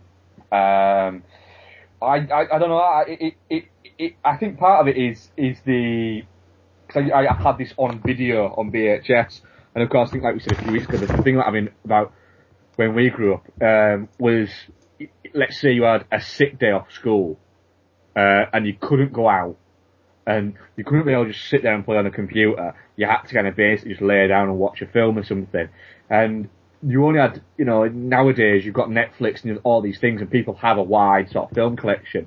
You know, I'm in the early 90s when videos had just become available to buy kind of domestically. So you only had like a handful of, of VHSs, and this was one of them that I had. So I watched it a lot uh, as a kid, so I know this film, you know, very well. And it, it's still stuck with me ever, ever since, you know, I, I still watch it, you know, once every couple of years, um, and still love it. I don't watch it anywhere near as much as I watch, uh, Big Lebowski, Yeah. for instance. But, you know, guns to my head had to pick a favourite between them. I think still Raising Arizona would still probably just about come out ahead of Big Lebowski, and I adore Big Lebowski. But just because I think I have nostalgic memories of this film, so I think that's probably more of a reason why. Yeah, I, I, I think that's fair. I mean, to be honest, this was only the second time I would watch Raising Arizona. Um, so it, it was one I've been meaning to kind of get back to for fucking ages, frankly. And I, I'm, you know, I'm glad I did. I mean, I really liked it first time round, but it just, um, you know, I, I'm trying to go back through the Coen's films before Inside Llewyn da- Davis, at least some of the ones I haven't seen as much, you know, um, and, and yeah, I mean, it, it just, it holds up very, uh, very, very, very, very well. Um, and I don't know, in terms of being an impending dad, it, um, all the kind of baby stuff kind of got me as well, frankly. I'm looking forward to having those interactions with a baby that doesn't really know what the fuck's going on and I'm just doing stupid faces at it. I'm looking forward to that. Yeah. That's about all I have to say, really. Cool. Uh, so, uh, let's get to your one old mark. Uh, My One Old was a film that um, I I watched it on Netflix UK. Uh, it's a horror film. Um, I'm trying to do, uh, I'm doing like trying to do a version of 31 Days of Horror, where I'm going to try and watch at least 31 horror films this month. Um, I'm up to what's the sixth day of the month, and I'm up to nine so far, so I have a few kind of in the bag. Um, but I, I, I've only seen this film once, and I saw it at the cinema, and I all but forgotten I'd seen it until I saw the, the tile cup on Netflix and saw the the write up on it and thought, ah, I saw that at the cinema, and I saw it at the cinema at about half eleven at night when I'd gone to see something else come out of that, and thought, uh, and I think I think Becky was supposed to be picking me up from the cinema, um, but obviously forgot fallen asleep or forgotten or something, and I couldn't get on the mobile. So I thought, do you know what? Fuck it. I'm gonna see if there's anything else on. And there was this film starting, and it's um, David Twohy's Below. I watched this on Netflix. I did notice that you'd watched it on Netflix, actually. Yeah. Um, the film uh, it's a uh, set in World War Two uh, aboard a uh, Tiger Shark submarine. Um, you've got it's captained by Bruce Greenwood. You've also got uh, Holt McCallany on there, uh, and Matthew Davis, um, Jason Flemyng, Zach Galifianakis as well, uh, and they are before they dive down to submerge. They uh, see some people, some people uh, in distress in a lifeboat uh, that turns out to be Dexter Fletcher, Olivia Williams, and a another mysterious person. So they quickly grab those, take them on board before they have to descend into the icy depths because they see a German um, battleship heading towards them. Um, they go down into the, you know, they, they're down, they're sunken down, everything like that. Um, and then weird shit starts happening and you get the feeling that, uh, Bruce Greenwood's character, Lieutenant Bryce, and Holt McCallany are, are- keeping secrets, but all is not what it's, not what it seems. Um, submarines are a great place to set films like this are because there's all, there's already a claustrophobic nature to them. There's a certain amount of tension that goes with that. Uh, there always is for me because of two things. One, mildly claustrophobic, you know, don't freak out in elevators like that, but wouldn't like to go on a submarine ever in my life. Um, coupled by two, the sea terrifies me in all ways at all. I will never go on a boat, can't stand them, uh, and submarines are boats that go in the sea under it. so again, that's like a fucking triple threat of terror for me. Don't like them, can't even look at them, freak me out completely. Um, so this is fucking terrifying to me. Not too bad when they're showing it from the inside, uh, but when they show it from the outside, that's a horror film for me. And uh, they are even the horror film element bits of it. Um, I like seeing Holt McCallany in anything because I just think he's a great screen presence, and he's brilliant in this. There's a bit, there's a scene, a good kind of like 10, 15 minute scene where for no reason he's just in a towel. Right. And he's quite a big guy. And it's quite funny seeing this quite big guy in this quite small space just wearing a towel for no reason. Um, also weird seeing Zach Galifianakis before he became the Zach Galifianakis we know now. Sure, yeah. You know, before essentially he became Alan Yeah, yeah, the, yeah. the Hangover films. Um, but yeah, um, I don't think it's too much work. I don't think it's a film many people have seen. Uh, but it is, it's a really good, really tense horror film set during a war. Um, there's enough kind of freaky jump scares. There's enough total shit goes wrong. There's enough kind of people covering stuff up to keep it going for a solid, you know, hour and 45 minutes. Uh, it's a, a hearty recommend. Like I say, it's on Netflix, um, UK. And I think you, you know, a lot of people, you'd go a lot worse than spending an hour and 45 minutes watching this during this month of horror that a lot of people seem to be, be doing. Absolutely, man. Yeah, no, I'd go with that. It's um, it, it's fun. It's definitely got its moments. The setting really, really works for it. It's um, yeah, man. Yeah, I, I, I, I don't have too much more to say about that, but I'm, I'm definitely there with you. Mm, it's, it, it's, it's, it's, I- I did watch it and think, you know what, I, I, I'm gonna have to track this down and make sure it's on Blu-ray and get this because I can see myself watching it an awful lot more because I don't, I, I, I watched it, last time I watched it I was very tired, it was like, say it was like half eleven at night and I kind of came out of it and was like, well, that was alright. But that was like 11 years ago. So, Yeah. And it, it, it's all but disappeared. I'd completely forgotten I'd even seen it until then. Um, and I have no idea what else I was watching when it came out, to be honest. 2002 could be anything. Remember, damn it. I'll try and remember. Okie dokie. Uh, uh, shall I move on, or Yes, you can move on, yes, Okay, yeah. I thought you were remembering. Um, so I'll get to uh, my one new, uh, which is uh, a, a film that uh, did, did quite well at Sundance and uh, came out a few weeks back. Um, David Lowery's Ain't Them Bodies Saints. Oh, I've not seen this. Very much looking forward to it. Yes. Um, so it's the film that everyone wants to call Malickian, and uh, yeah. uh, and um, I think is the one that prompted jo- Jordan to write uh, a piece for Verite about, or the, like the Verite blog, I think, about how that phrase should be retired, and I can get, I can certainly get that because the thing about Ain't Bodies Saints, I mean, uh, the story is, um, Rooney Mara and Casey Affleck are lovers. Uh, Casey Affleck's like a, a bank robber or something. They're holed up somewhere and uh, they're basically caught and uh, uh, she, like, they basically hide the fact that she kind of had any real involvement. So she's let go. He's imprisoned.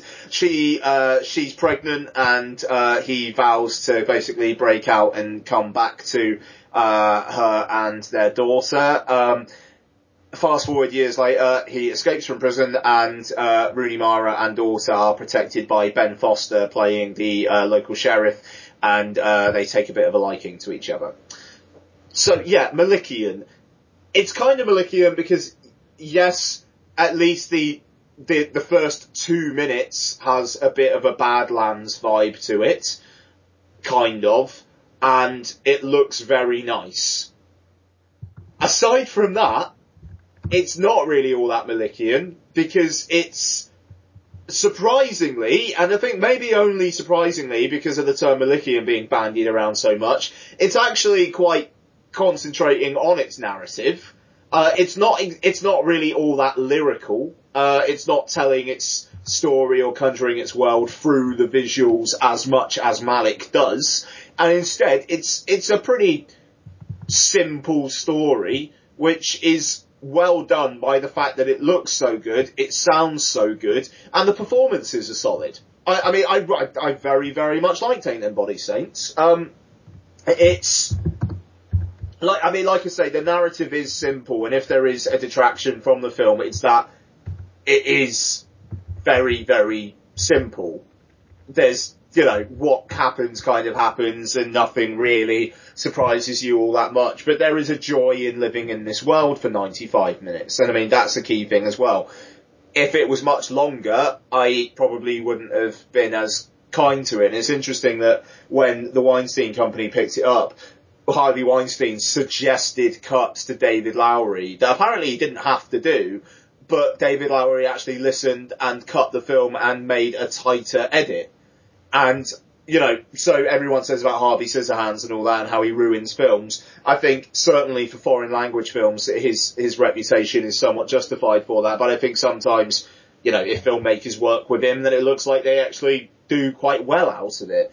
Um, yeah, he, he's not quite as bad as people would like to think he is sometimes. Yeah, quite, and especially not these days. Even though, I mean, like, I mean, it doesn't help that he he's kind of insisted on cut, cutting the Grandmaster and Snowpiercer this year. You know, so it's two fairly high profile ones in a year, along with Ain't Them Body Saints. But um, yeah, I, it. The, the thing is, there's not too much to say about it though. That's that that's the thing. Um, Casey Affleck is is is very good.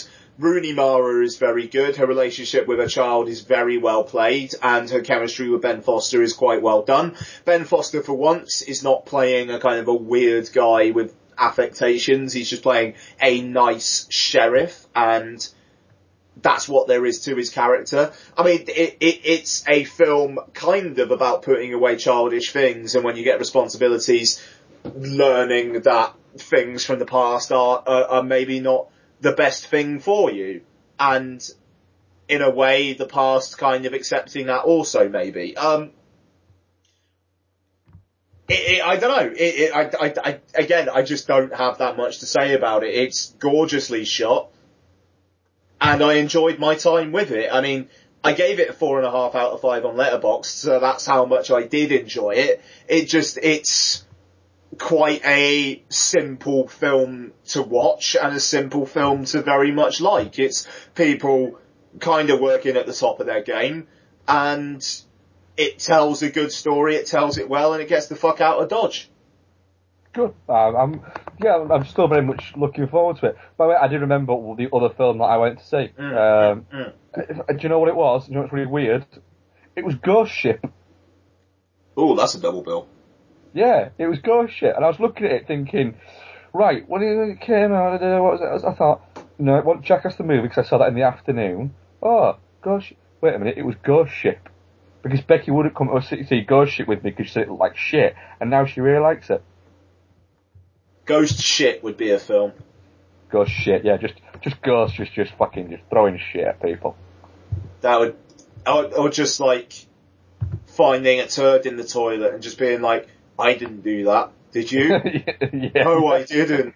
That's, that's, that's, that's a stoner comedy from the 90s that didn't happen. Yeah, pretty much. Who the hell did that shit? I didn't. And then you just hear like a fart. Yeah. Why didn't that film exist? Ah, fucking, we need to write this goal down. We can claim electrical topic on that, can't we? Fucking hell. Um, shall we move on? I think we should before we actually start doing a treatment. Oh, blimey, Charlie. Um, alright, uh, here we go then. Uh, trailer for Nightmare on Elm Street Part 2, Freddy's Revenge, and we shall continue the Night Marathon on Elm Street. Nightmare. I love that. That's a fucking mouthful to say, man, I tell you. Yeah. I can, at least I can say this one. That's, a good point. I won't be able to next week though when I fucking try and introduce oh, it. And I and I jog on Bat Street. Damn it! Night jog on back. Nice. Someone is coming back to Elm Street. He is not friendly. He is not patient. And he is not a welcome visitor. No! No! No! But he has something terribly special for the new kid on the block. It started to happen again. Dad! I'm in trouble. You've had some scary dreams, okay? Help! Daddy can't help you now. There's something inside him.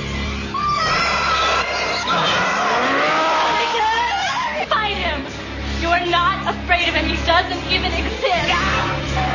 Freddy Krueger is back on Elm Street. Get out of here, Lisa! Jesse, fight him! Watch out for him. He'll be in your neighborhood soon. A Nightmare on Elm Street, Part 2. Oh, my children now. Freddy's Revenge.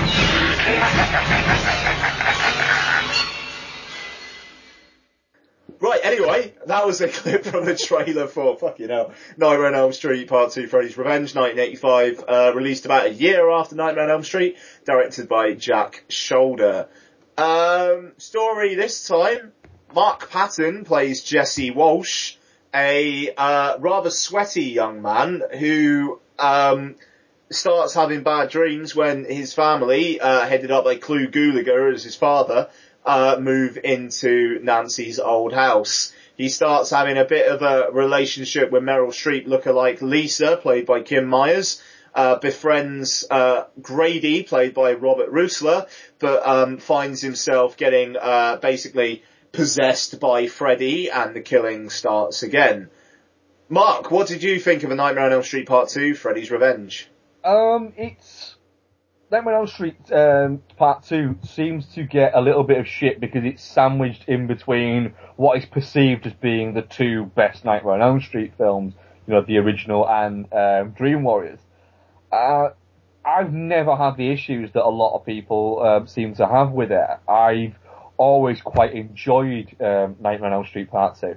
Uh, I think that it's what always kind of gets thrown at it is, oh well, yeah, well, it's just Nightmare on Elm Street, but with a guy, and it's It's not, it's though. not. It's not. It's not even like vaguely the same kind of story. There's it, it's there's a different layer and a different way that um, Freddy is present in this film. You know, in the first film, he's present um, that we talked about. You know, earlier in the show, he's present in people's dreams. Within this film, he he can be present in the real world. He doesn't have to wait for people to be in dreams because he's possessed um, Matt Patton's character in in one of his dreams, and he's gone. You know, he's been brought back into the real world, but you know, inside a person rather than just being brought out like Nancy brings him out in the in the first film. And so he can utilize this guy to do all his, his evil doings. Um, and that is not the same as the first film. Yeah, no, abs- absolutely. It's um, that's that's the thing that I very much like about this. Already, it's a sequel that they're tr- they are actually trying to do something different. And I mean, considering that like Wes Craven didn't want to return for this one, it's it's it, it it's interesting because I would have thought he'd appreciate the fact that they did actually do something different. I mean, you look at the other films, and yes, there there is mythology going on with with Freddy, but it is there's a bunch of kids, he stalks them in their dreams and kills them. Mm. You know, and I mean with this one, it's going into body horror. Yeah, You know, it, it's it's going down, it's going down different attacks to be honest, and it's it's it's not just it is it's the complete opposite to what people confuse it as being. It's not just um, it's not just going for a cheap copy. Yeah, yeah, absolutely, and especially considering the fact that it only came out a year after the first one. And it, it's strange that he didn't want something to do with this, but the reason why he didn't have anything to do with this was because he was making The Hills Have Eyes Part 2. That's pretty funny. Um, isn't that a film in which a dog has a dream sequence? I think it does, yeah. And it, it, it's it's not as good a film as this either. Yeah, yeah. No, I mean, I did, but I mean, like, don't get me wrong. I'm not massive on Nightmare on Elm Street Part Two. I, but I, I, I, I am kind of fond of it just for the fact that it is trying to do things. What does take me out of it somewhat, again, is the lead performance. Uh, Mark, whatever his name is, uh, uh, Patton, is not very good. Um, he's a very, very wet character, and not just in the ridiculous amounts of sweat he seems to wake up in every night. He does sweat a lot and walk about in his in his tidy whities. So Yeah. Quite a lot. He, the thing is, it's kind of weird. He's essentially the girl in the relationship between him and Lisa. Yeah. And, and Lisa becomes the hero at the end of the film, which is a bit, it's a bit weird. And, and I don't, the, the, the, it doesn't really work because through most of it, she's the, the girl trying to help him, she's the second fiddle, and then suddenly she's the one who has to save Jesse from Freddy. And hmm. again, the ending of it, like the first one, is a bit lame. The whole kind of like, I love you, Jesse, kind of thing, Yeah. actually being the thing that stops Freddy. And then he, he, he, he burns alive and then just peels away the Freddy skin. Yeah, yeah. I mean, I, it, even- I mean, I, I do like the makeup effects in this film, but the makeup effects are kind of great, yeah. yeah, yeah, yeah. I mean, they're, they're, they're really solid. But I, it just that it's it's it's weird that they got someone as kind of obviously lame as Mark Patton. Well, he, he originally auditioned for Glenn, didn't he, in the um, first one? Oh god, that would have been brutal. um, and you know was was second choice behind Johnny Depp. Was he really? Yeah, and he, you know it, it very nearly ended up being him as as as Glenn, um, but then he came back and auditioned for this, and they'd remembered him, really liking him from the last one, and thought, right, we'll, we'll give him a chance in this. Um, he- I mean, he only went on to make a couple of things afterwards, and then gave up on on acting um, based on the grounds that he, that it was too homophobic a a business to be in at the time. Well, let's uh, let's get on to that, I suppose. Hmm. It is staggering that the director insists that the homoerotic fare in the film was unintended. Well, the, the writer has now admitted that it was intended, hasn't he?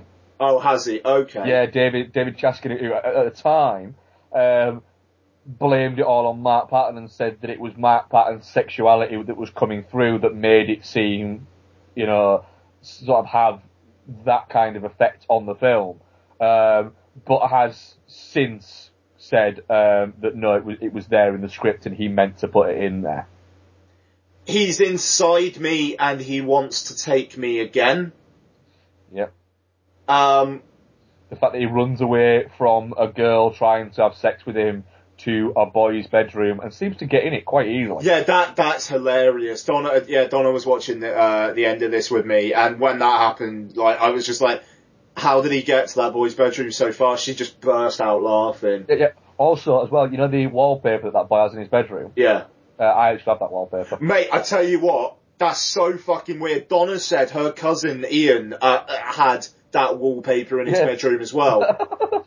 Yeah, I had that wallpaper. I was looking going, that's, I've never noticed that before. yeah, yeah. Um, yeah, I mean, it, like, and I mean, obviously the, the whipping of and stripping of the uh, the gym teacher. I mean, I, Yeah. don't, I don't, I don't have, I don't have a problem with gay content in cinema. It's just, it's so obvious Mm. that it it ta- it does take me out of the film because it almost feels like there's that somebody has an agenda here past doing a sequel to Nightmare on Elm Street, Yeah. and I just uh, it, it it's odd. And if they, it- you know, if they'd made the character actually kind of have some kind of questions on his sexuality, fair enough. But it, then he does at the end of it essentially get the girl. Yeah, yeah, yeah, yeah, yeah. I mean, it just um, it, it very, very, very, very odd, very odd. But I, hmm. I, I, I mean the. I mean, the, the dream sequences aren't as good as the first one. Um, the bird combusting doesn't make an awful lot of sense. I mean, I get the whole kind of like Freddy having his effect in the real world kind of thing, but Yeah, but also as well the fact that they've not even made the house look vaguely similar in its interior to uh, the one in the first, despite the fact that it's the same house. Yeah, I mean, I mean, there's also the fact that it's supposed to be five years later, but you know, watching it back now, It, it, it's a completely different size house.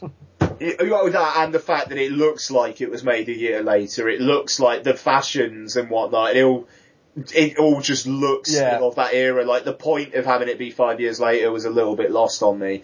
Um, you, you, could- you could have had it a year later and it would have made exactly the same amount of sense. But it, it's, it's, it's also as well the, there's a point where, uh, Kim Myers' character, she gets the, the Nancy Thompson diary and she's like, Nancy Thompson? And she goes, no, no, a bit, a bit before my time. It's like, hang on a minute, you're supposed to be like, what, 16, 17? A, a girl goes crazy in a house in your neighbourhood after witnessing her boyfriend get brutally murdered uh, across the road. I'm sorry, everybody in the neighbourhood hears that from about nine, ten years old. You know, there'd be stories and stuff like that. She'd know who Nancy Thompson was. Yeah, yeah, no, absolutely. Um, I, yeah, very much agree with that. But I mean, it. I, I, I like the sequence where Freddy's kind of at the pool party. Um, it's it. I pretty much the only time I think you ever see Freddy kind of like in amongst people and like like kill it, just like running around killing people. Yeah, Yeah. yeah, which is which is interesting to see. Um, I'm just having a look at the trivia on IMDb here, and apparently Wes Craven didn't uh, like didn't want to work on this one because he, a he didn't want it to be a franchise, but also b he didn't like the idea of Freddy manipulating the protagonist into committing the murders. So basically, he yeah I I mean like what he does with Dream Warriors is interesting, but it sounds like he would have just wanted more of the same then, Yeah. which is kind of shit. Um, Which, which, which is kind of strange saying you don't want a franchise, but you don't want it to evolve. yeah, no, If absolutely. it, if it is a franchise, it has to be exactly the same. When you look at the, the, the films that, he, that he's had as we go further on, he's had a credit within.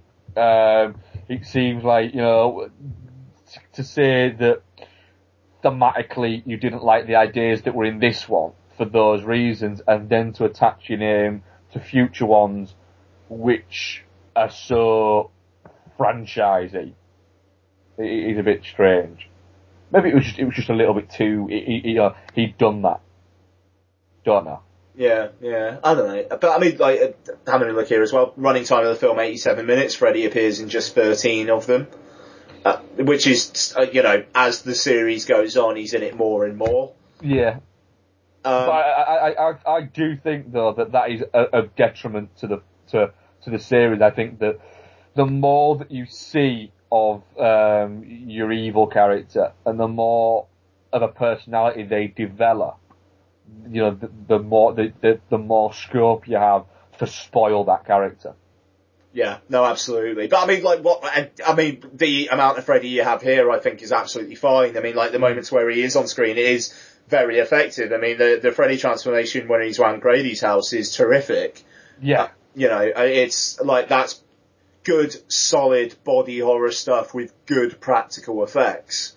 Again, yeah, well, well, well used and well, you know, some good ideas there. Maybe not as well executed as the first one, but but they're certainly they're there.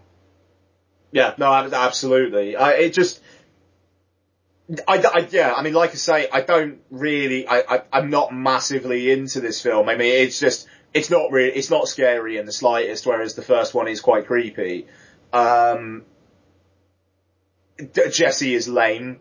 Um, the dream sequences aren't as good. I mean, like, yeah, I mean, I just looked on IMDb as well, and I noticed this in the soundtrack. Whale's song added to scenes where Freddy appears for some fucking reason. Uh, it, it just, yeah, I mean, like the the central kind of the, the central relationship, I don't think works very well. You know, I think that I think the girl, um, Kim Myers, I think her name is. I think she's actually pretty good. Yeah, Um, she is quite good actually. Yeah. Uh, I, you know, I, it just the the the relationship with Robert uh, Rusler um, in it, the, the the friend, it doesn't make sense because they don't seem to be friends, but they're friends. Yeah, well, I mean, they they start off as like beating each other up, don't they? And then it's just like they just start getting along. It's it's very oddly done. Yeah, does seem a bit strange. But um, yeah, I just I I don't know. I don't think it's that bad. I think there will be others in the series that I like less. Yeah, I think that that's it. I, I'm, you know, I, I've never had a problem with with um, part two. I've, I've always quite liked. it. I've always, uh, it's always quite up there, quite high in my. If I was to rank them, um, you know, it would be one of the, the higher ranked ones. You know, than the what will become the lower ranked ones. But it's going to be interesting watching them, you know, over the next few weeks because the last time I watched all of them, um, because with any sort of franchise, there's some that you don't watch very often.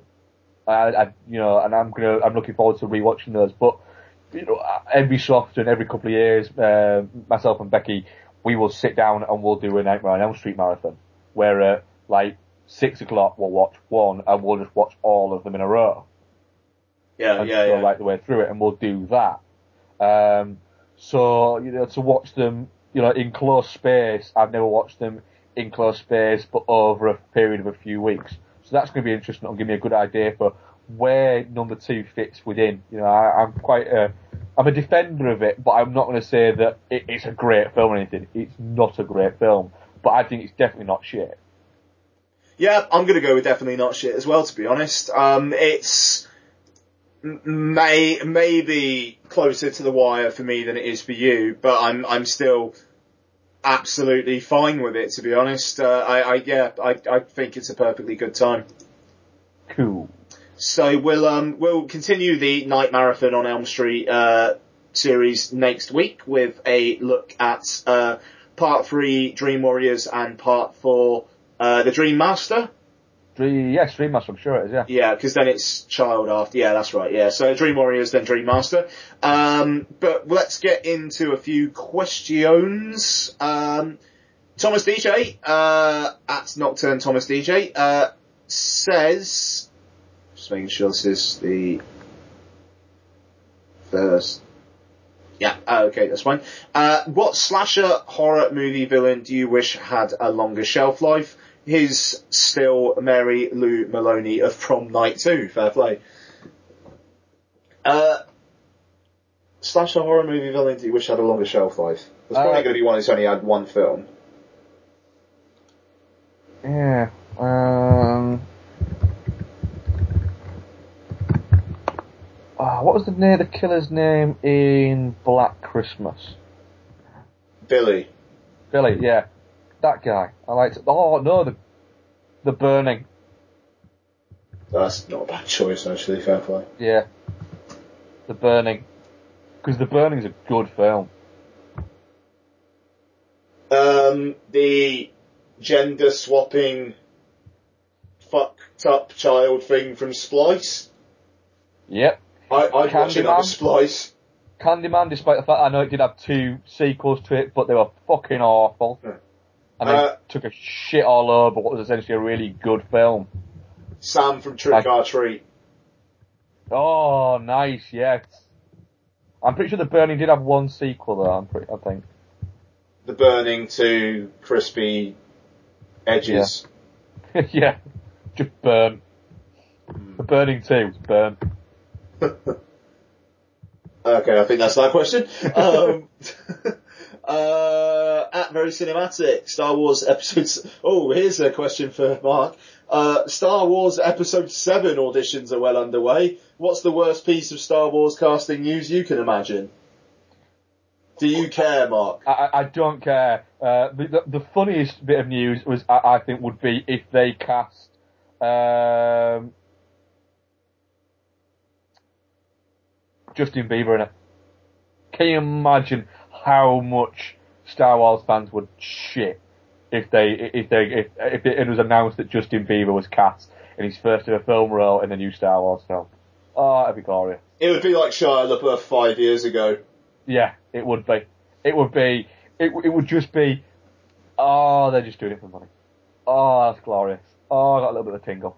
It would be like that. Um, I think they've got to be, being honest, I think they've got to be very careful and, you know, people keep saying, oh, you know, when, because, you know, for instance, Ryan Gosling has come out and said that he has been approached for it. Um, and I think that something like that would be a massive misstep.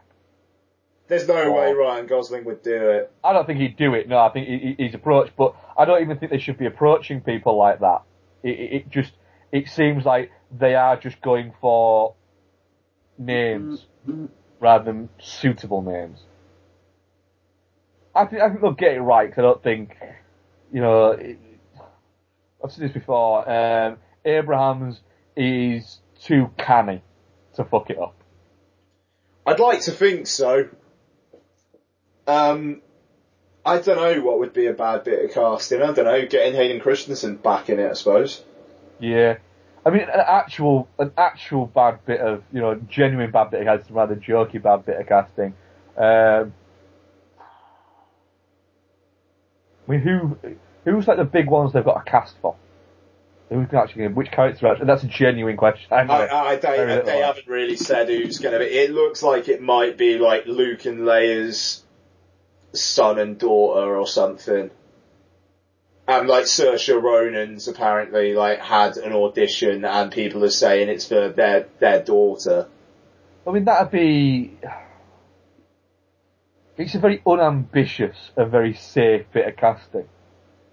She's a good actress, but she's incredibly bland. I like Saoirse Ronan. I think I, I don't know. I think she'd do fine with it. The thing is, they basically every single eighteen to thirty year old actress in Hollywood who's not massive, massive, massive.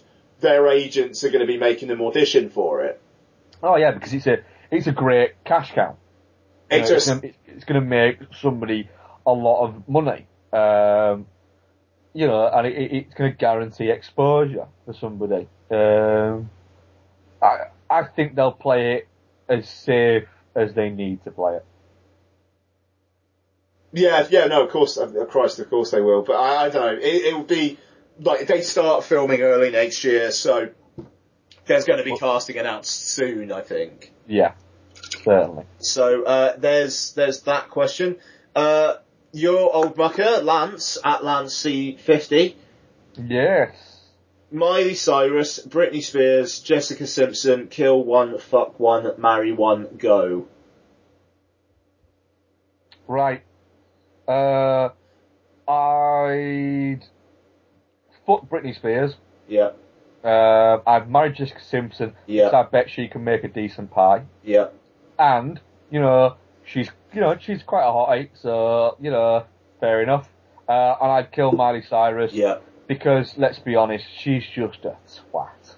That's the that's the thing about Miley Cyrus. I don't, you know, having a pop at girls of that age does feel mean. But some of the shit that girl's been coming out with lately.